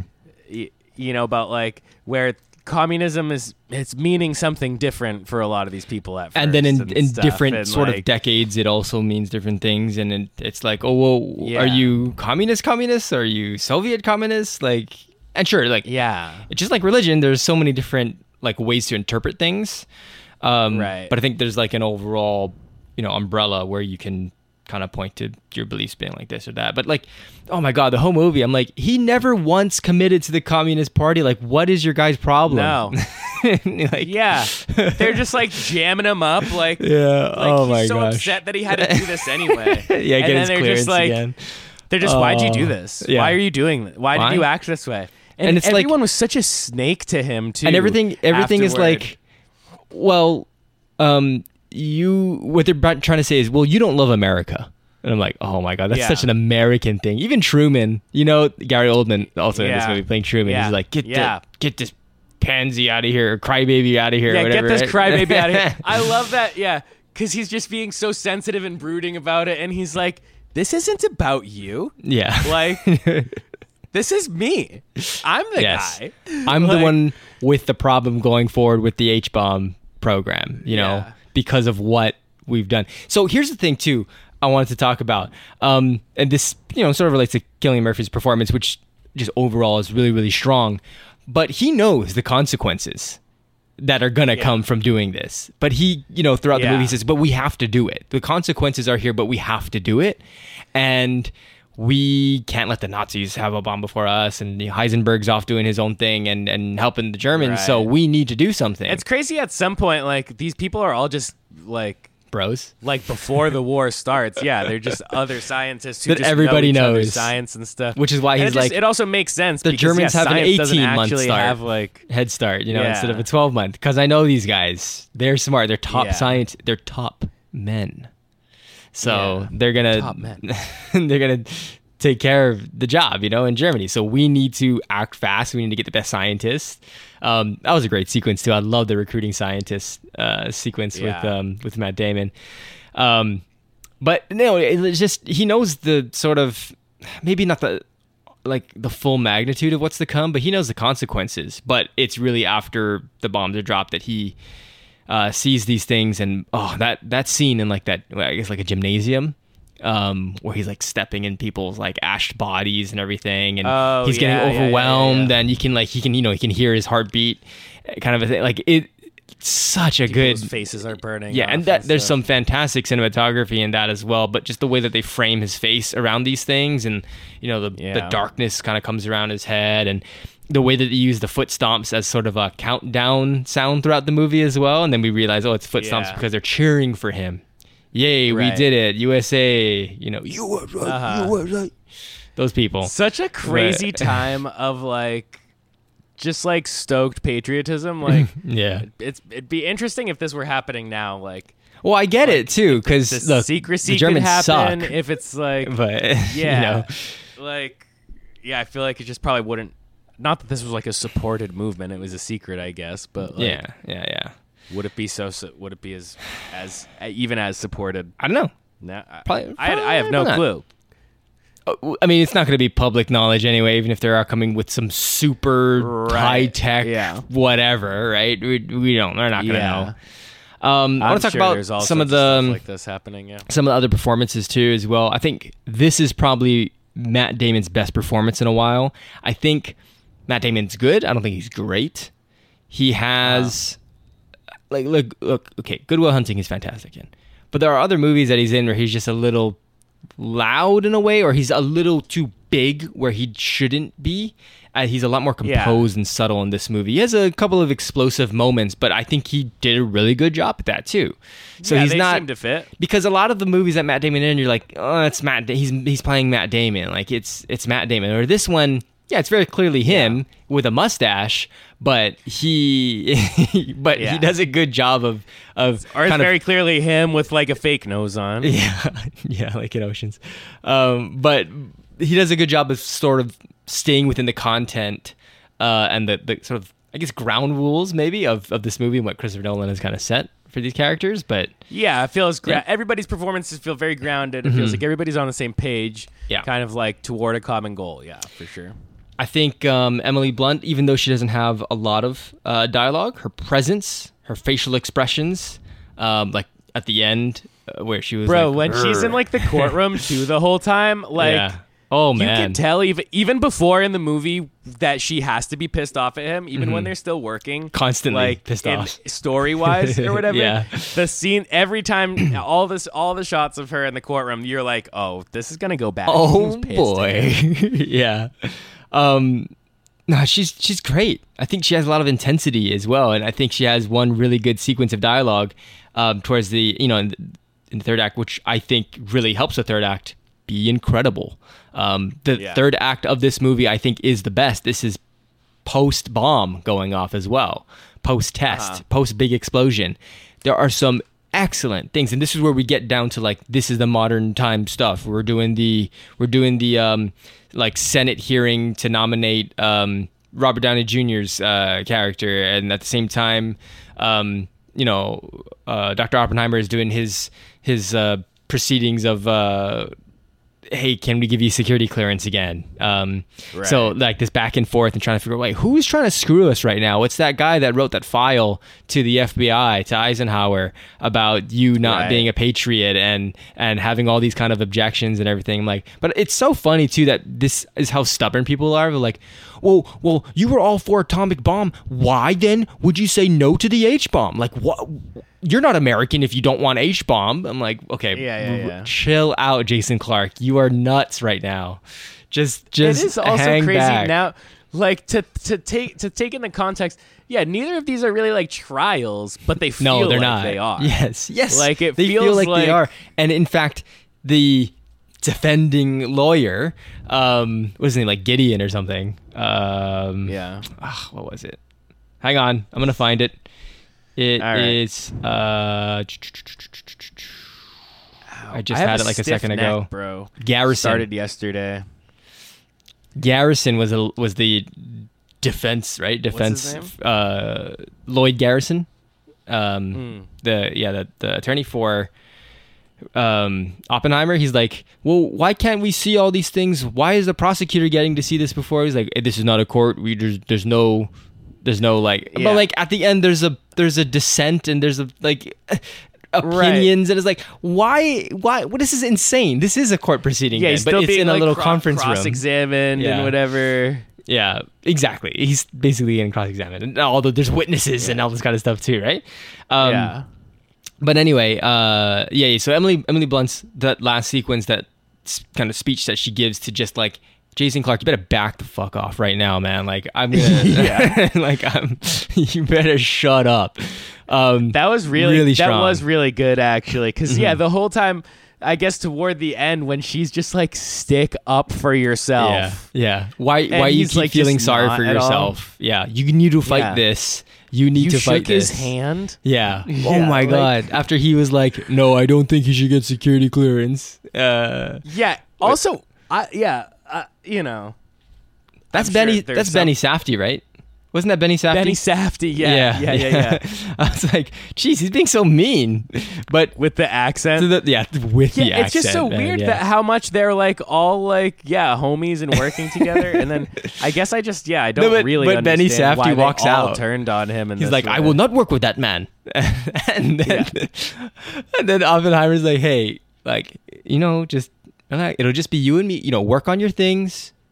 Report to me like what, like like two hours a week or whatever they agreed on. Yeah. we'll, we'll go over it. Like, oh, like okay, okay. Uh-huh. it's like, oh, damn. Uh, this is a cutthroat league, man. Yeah, that dude's fiery, bro. Yeah. um, I think uh, Robert Downey Jr. as well was was really good. Uh, he shows anger uh, and passion, obsession, vindictiveness, um, and even fragility in, in some of these key moments. Um, yeah. this is some incredible acting by him. I think we we've seen him in, you know, roles outside of Iron Man where he was really good, but we've seen him as Iron Man for so many years now. And yeah. he was great. He was great as as Iron Man. Let's not, you know, let's yeah, not he can handle that. Mm-hmm. this sort of thing. He can do he can do whatever he wants. Yeah, too bad this wasn't his first movie outside the MCU, and too bad it was like Dolittle or whatever it was that just really. Yeah. Oh my gosh. but um, but like yeah, like we've seen him like Sherlock Holmes movies, and he's been really good in that. It was- when it comes to like ego and stuff, and this sort of weird obsession, it's kind of like an Iron Man type of character, but in a different context. But um, no, he was really, really, really good in this. He showed a lot of passion, I think, behind his performance. Um, I even watched a um, was it like a Wired or whatever, where it was they fill in the they fill in the web's most search questions kind of thing, like the answer to Oh, those yeah, yeah, questions. yeah, with yeah, it was uh, Robert Downey Jr. and Christopher Nolan. Um, just popped up on my YouTube feed. I'm like, heck yeah, I'm gonna watch this. This sounds interesting.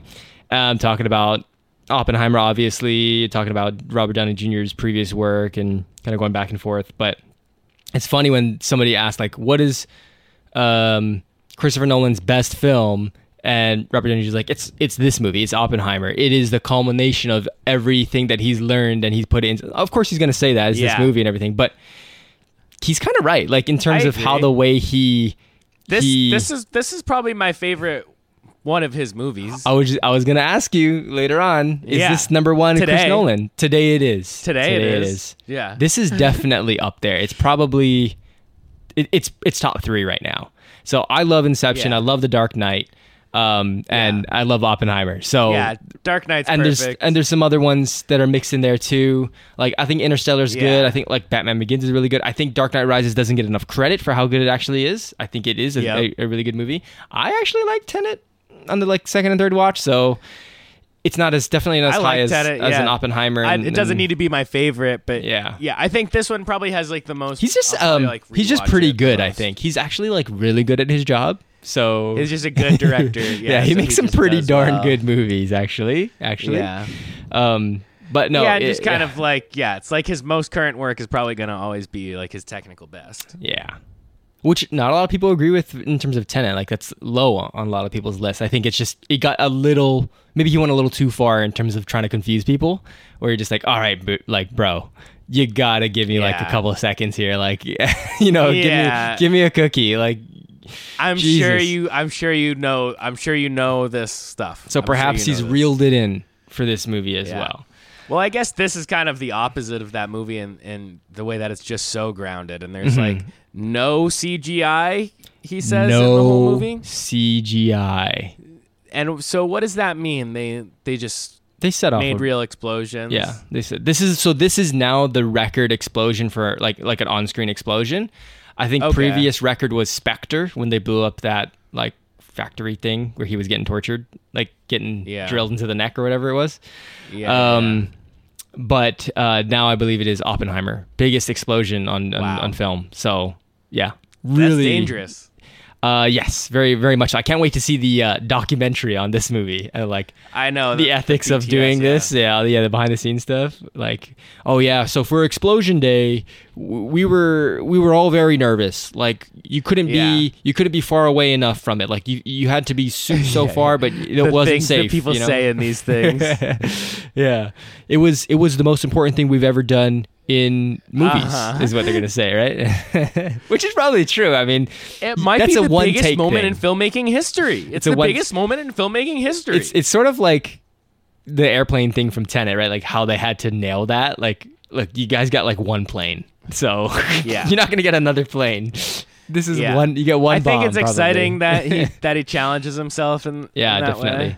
And so, actually, in that Wired interview too, since you brought up the no CGI, um, Yeah. he kind of explains why he does it this way. He wants that rawness. He wants that visceral sort of feeling from his work.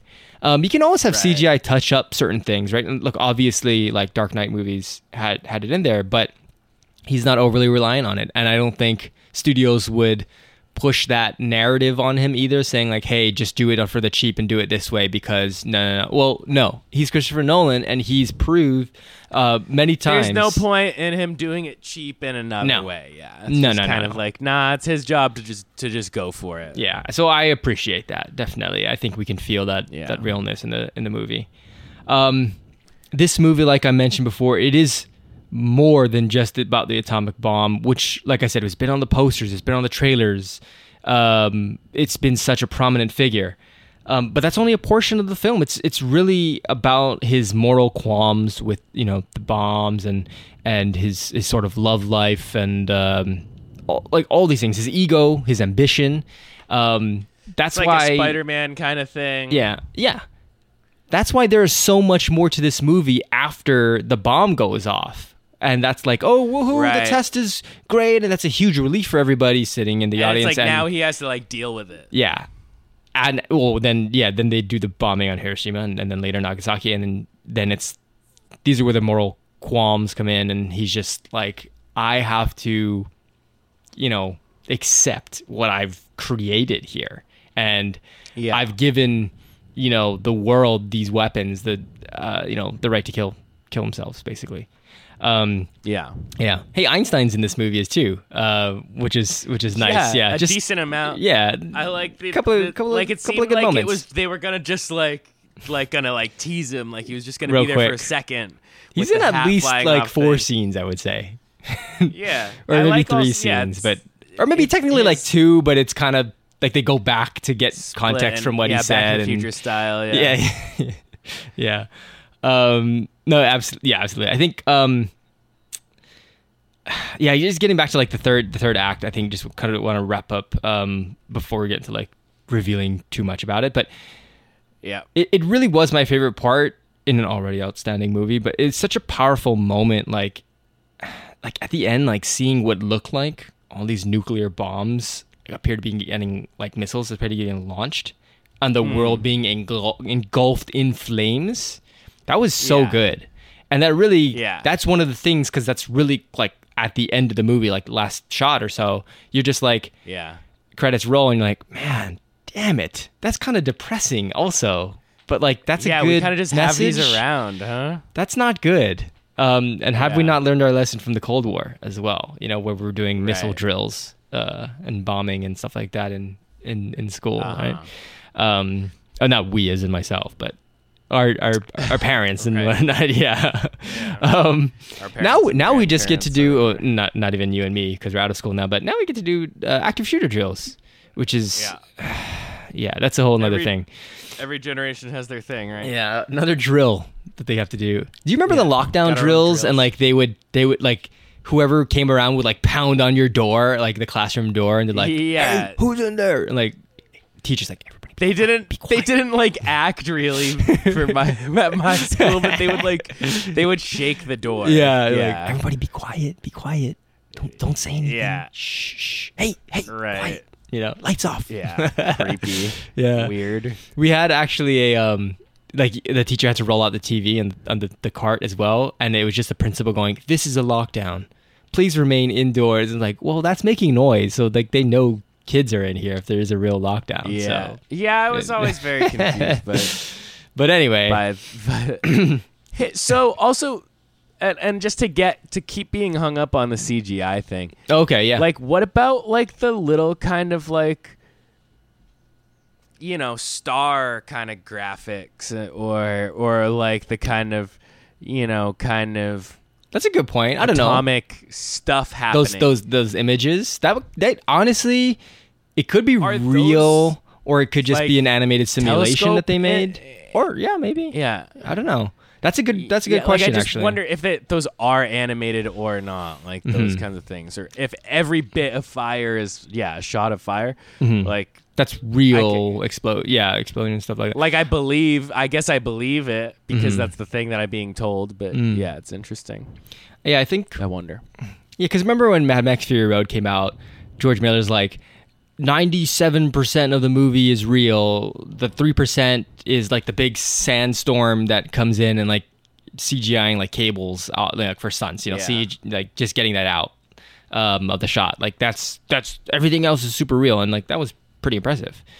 But i don't know. Nolan keeps saying like this movie is no cgi it's 100% real so Cool. whatever. But yeah.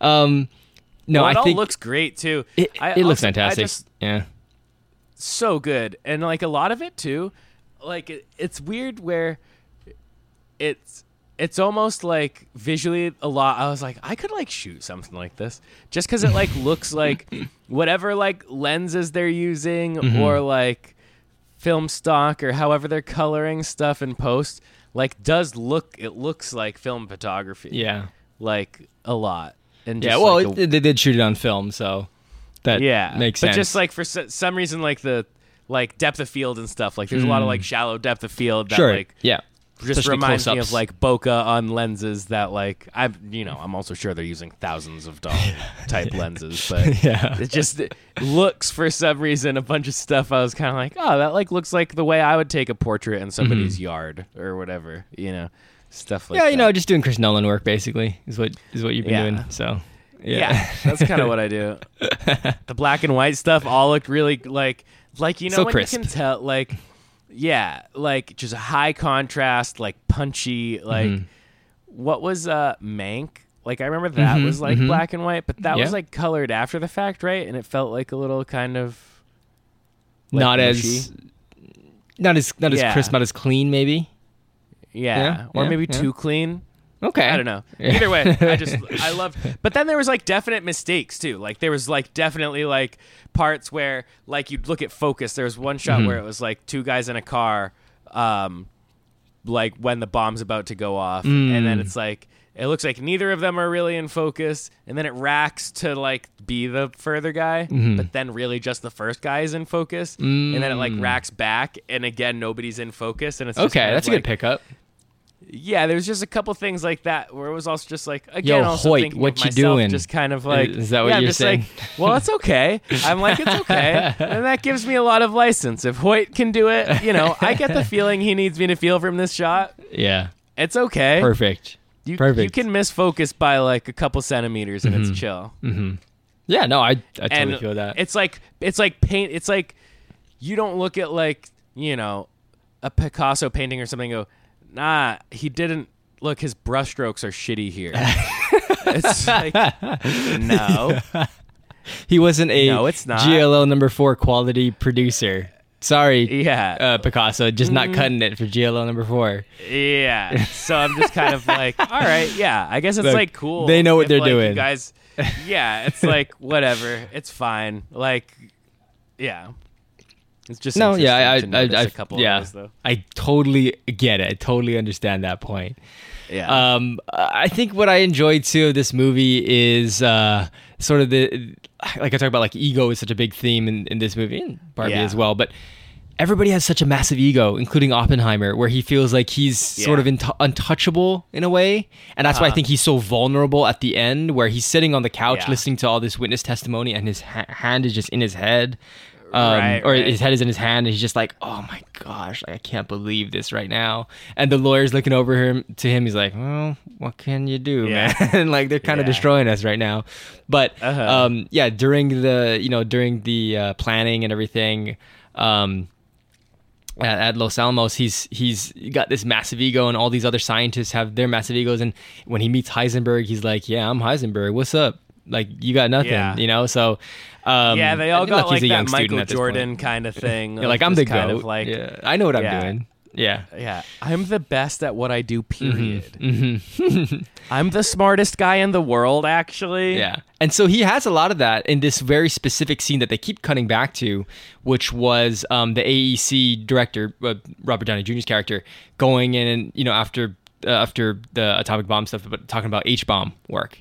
And he's like, no, Yeah. we're not doing that. And no, that's not worth investing money into or research into. We're not doing that. And everyone's like, well, why not this and why not that? We're going to vote on it. The AEC is going to vote on it. The board's going to. You're supposed to be my advisor, and you're. I think you're doing it wrong. You know.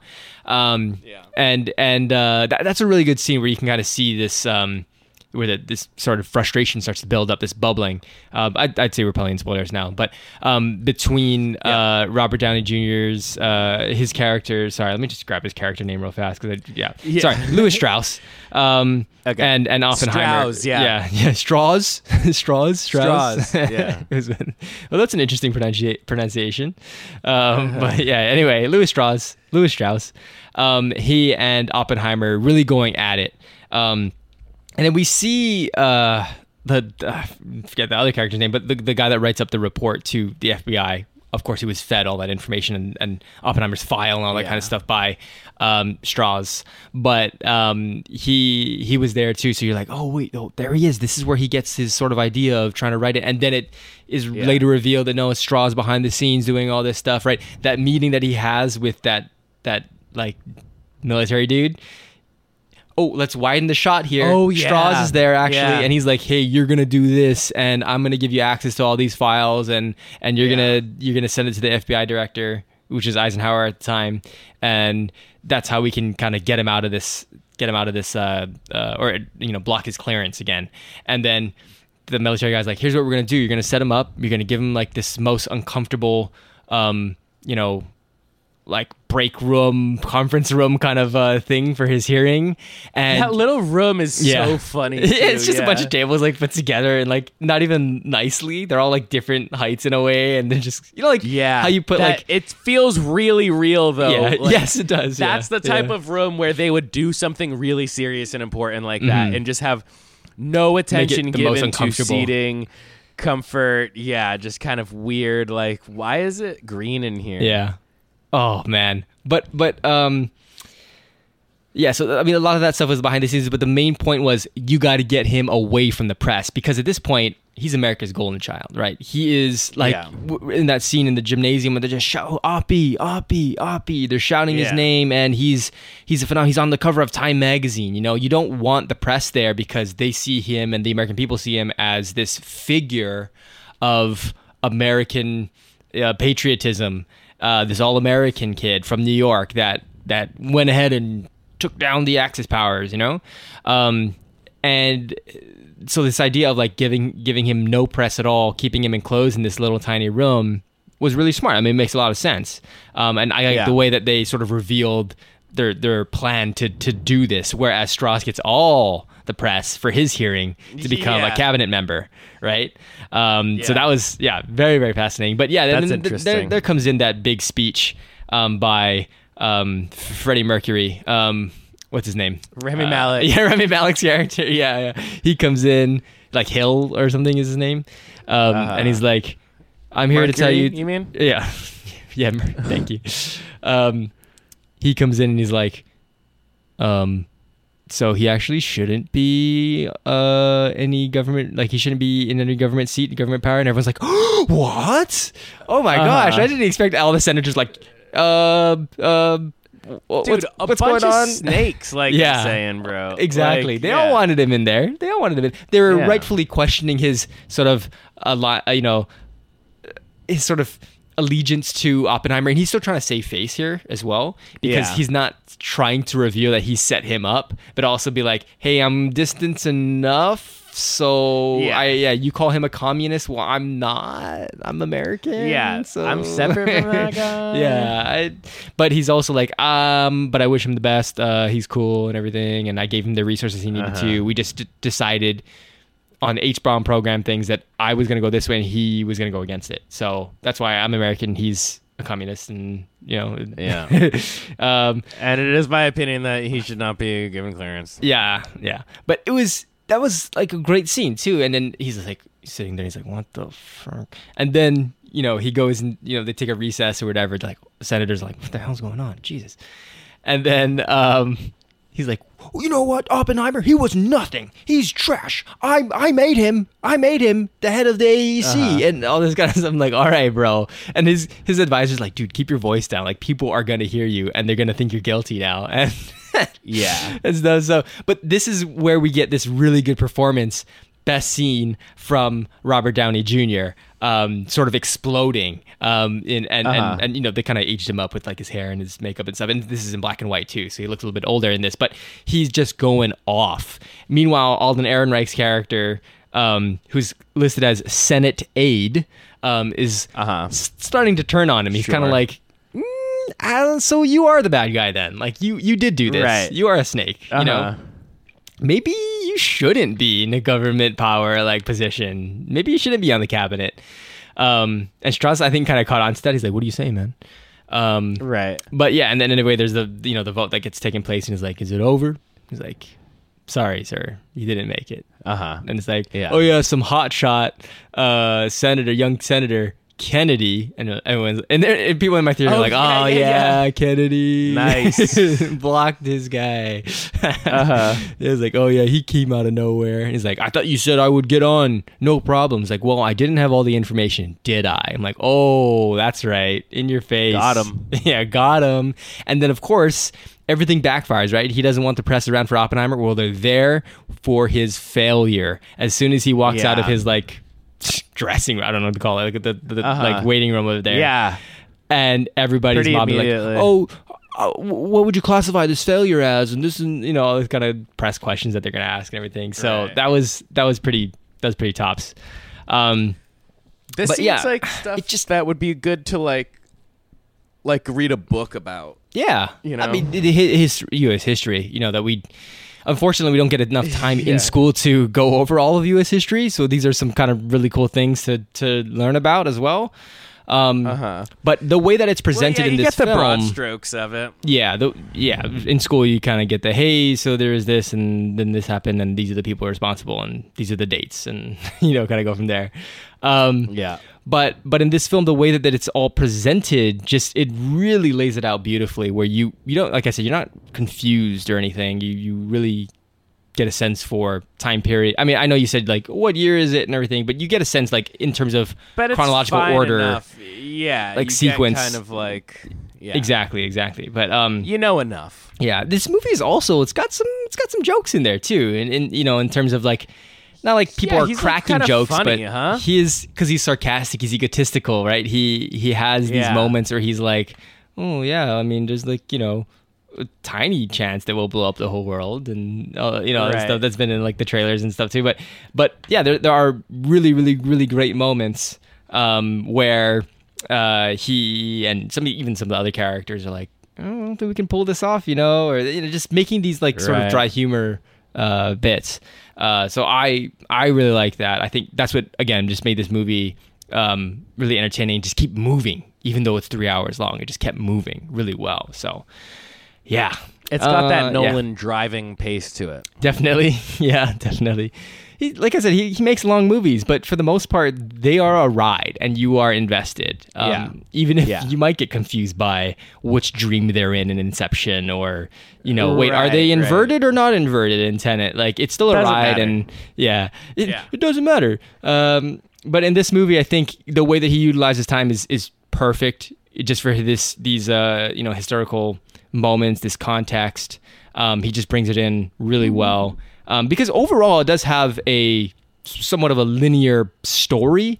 Um, like the plot, the plot is all over the place because it tries to give you these these Yeah, it just you know, contextual moments, but time how it needs to to explain it to you. but but the story is pretty chronological in terms of his story. You know, starting out as a young. I like how they made his hair like darker and like messier when he was like a young student, yeah, and like, like curly. Yeah, I liked that kind of like studenty kind of like early time. Like I think Mhm. when he almost poisons it- his teacher. Yeah, yeah, that was crazy. I was like, oh my god, what a He's gonna wild dude.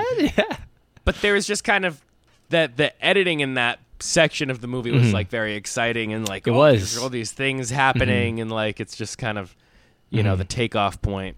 And well, and the movie starts technically in that like hearing scene in that little conference room, and he's he's like, uh, "What I'm about to talk to you about today," and he's like, reading his statement Yeah. or whatever, and then it kind of goes into his his early days as a young student uh, scientist, and then you know goes through, like I said, it just goes In through Europe. his his yeah in Europe, yeah, and then he goes to America, yeah, commie, as they say.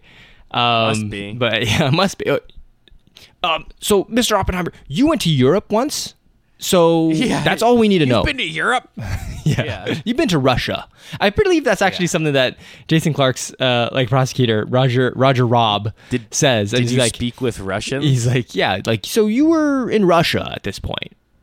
Enough said, kind of a thing. I'm like, all right, bro, Yeah. that doesn't mean communism, but yeah. Anyway, Yeah. the movie ends with with you know with him going. You are undoubtedly a patriot to the United States of America, but we cannot give you this clearance based on whatever. And this old guy over here who agreed with, uh, with your wife earlier, he's the dissent, and there's two of us that are for this motion. And Jason Clarke's Yeah. like, yeah, shaking hands with everybody. I'm like, brah, you can't be doing that. And this literally is like the defense attorney says, or I believe well, one of them says, like, this is a predetermined thing. It's not, yeah. it's not going to go Oppenheimer's way. It's literally there to block him, but just so he has a platform because that's the legal way to do it. But bro, this is already a predetermined outcome. Like it's over. yeah, yeah, not a trial like they're saying. Yeah. So yeah, I mean, he is betrayed by multiple people, such as the, you know, people of America that made these decisions. Uh, Strauss as Uh-huh. well betrayed him. Um, he betrayed his wife too, though. He's definitely not at fault for that. Um, I think that was a really um, interesting, um, you know, bring up during this moment as well, where it's like, oh no, he was still seeing her, and sure, she left the party or whatever, and she wasn't, in it, but she's a communist, so they're gonna bring it up. Emily Blunt was a communist, so they're gonna bring that up about her too, but she left the party, and eh, you know all this kind of stuff, and she's Yeah. like, no, 15 years ago, no, 16 years ago, no, 18 years ago actually is when I left the party, and it's like, oh, that's right. So Yeah. it really doesn't matter now. You know, things have think people change, things change. Um, but I thought that was a, a really cool part to then insert that that scene with um, uh, Florence Pugh, right? His his affair. Right. They still still seeing her because he would always answer and whatever. Uh, um, yeah, yeah. So Do you That get just- That's that's Yeah. bad. You're not supposed to do that, bro. That's trouble. You're be, you're get you're gonna get in trouble, dog. yeah, yeah. But uh, you know that just creates more controversy in his life, and he's he's responsible for doing that. So that's what just makes it so exciting as well. Like this third act is just like this movie. Yeah. Literally, like I said this Yeah, about um, spicy. I said this uh, this uh, sort of phrase about um, Belfast, but it's just talking. But it's the most like entertaining, exciting, intense talking that we've seen because it moves fast and there's so many people involved and Yeah. there's great stakes as well. So Kenneth Branagh. yeah, yeah, Kenneth Branagh.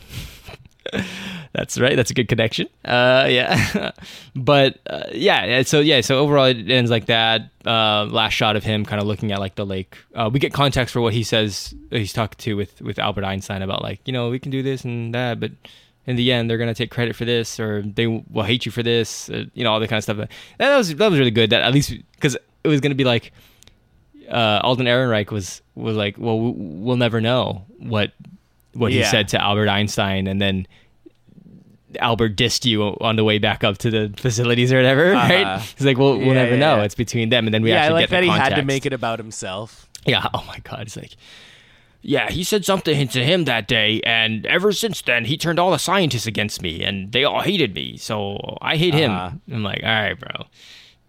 Again, egos, egos all around. All of these people do. Big time. Um, That's how you get to this level, I guess. Mm-hmm. and tearing tearing people down. That's literally American politics, unfortunately. But Yeah. yeah, Um. The Anyway. American dream. Yeah. Anyway, yeah. So it does end with the, the Fade to Black and the Oppenheimer like logo. The name pops up, and it's just like, wow, Mhm. really good, really strong. But um, yeah, that's that's kind of my overall thoughts of this movie. Like, what, what did you? Any closing thoughts before we do a um, score on this one? I dug it. I thought it was really cool. It was, uh, you know, very highly anticipated weekend Uh, Experience. it was an experience. yeah, Both of these movies. just fun. Yeah, just a whole lot of fun. Just Mhm. nice.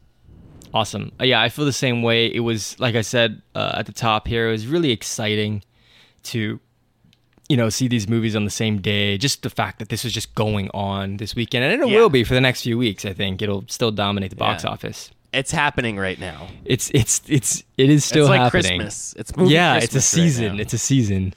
Um, but yeah, no, this movie though is really, really good. Um, as the same I said about Barbie, just like what a time, what a time to be around, you know? Um, How lucky are we? How lucky are we that, and how lucky are we that these dates didn't change as well? That's really cool. This is just a fun thing, and it's like fun for the industry And as well. everyone Like, was brave, and everybody just wrote it out. Yeah. and everybody was I, like, I no, don't know if you saw the fine. picture of of Greta Gerwig and Margot Robbie like holding their Oppenheimer tickets in front of like nice. the billboard or whatever, like in the you know, like in the movie theater hallways, they have like those boards up for Yeah. it's like that's awesome. That is so Yeah. cool. And I think Christopher synergy. Nolan Christopher Nolan or was it Cillian Murphy? I forget what they said, like they're both yeah, of course you're gonna see Barbie. And I think Kelly Right. Murphy said something about like he was asked about being a future like a Ken in Uh-huh. another Barbie movie if they're gonna make like a sequel or something. He's like, hell yeah, let's do it. Nice. and that makes sense, right? Uh, yeah, That's why awesome. not? It'd just be a. It'll be like a an audience woohoo moment if they ever did that. But Yeah, that'd be a good. That'd be a good one. That's that's an Easter egg. That's absolutely an Sci- Easter egg. scientist Ken, uh, physicist Ken Yeah. is what they would. Nice. yeah, that'd be really cool. But um, okay, scores. I'll go first on this one. I'm gonna give this one again like another nine out of ten. Just really fantastic. Um, yeah, Uh, what would you give your your uh, score on this one? Is this another ten out of ten. 10 out of ten? He's done it again, folks. Unbelievable. It's a perfect ep. It's a perfect episode. Two tens out of tens. I am so happy that these movies really delivered. Um, Yeah. and I, I I don't watch. Well, sometimes I do.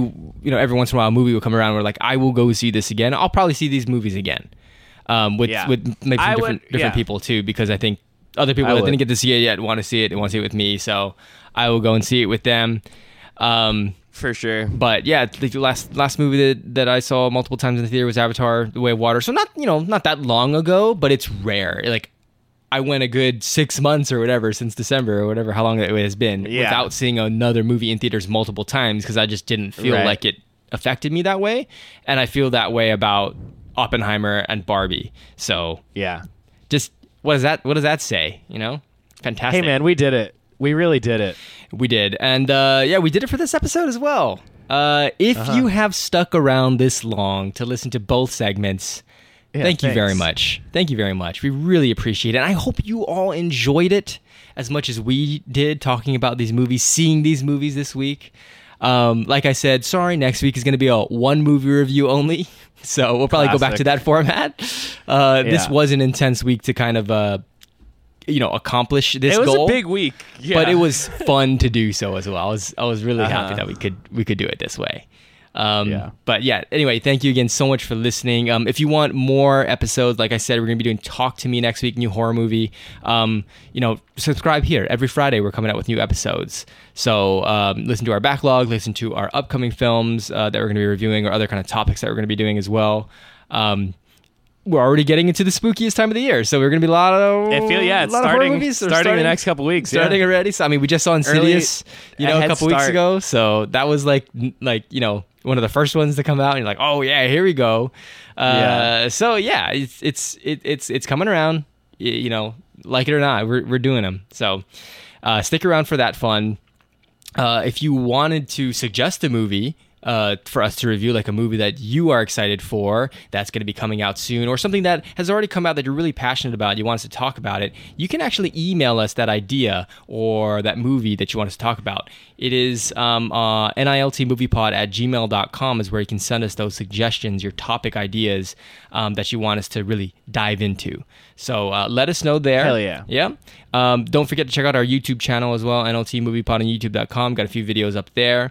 Um, don't forget to check out Eric's uh, second podcast that he does. Um, I don't know why I always say second podcast because technically this is Yeah. the second podcast that you did because nobody's Yeah, listening to this music This podcast. is the second one chronologically. Yes, yeah. in your life. Yeah. Uh, that Yeah. you have done. So nobody's listening to this music podcast. Comes out on Tuesdays. So I guess we're the second one in the week as well here since we come out on Fridays. Additional. Yeah. Additional podcast. Listen to him on Yeah. Tuesdays uh, with Andrew Uh-huh. over on uh, over on that station, um, and then catch us again, of course, on Fridays. But yeah, thank you again so much um, for for listening to this episode. We are gonna go and uh, I don't know, take a nap or something because this has been a wild ride, but it's been awesome. Uh, yeah, but thank you, thank you, thank you so much. We'll talk to you all in uh, next week's episode. Later.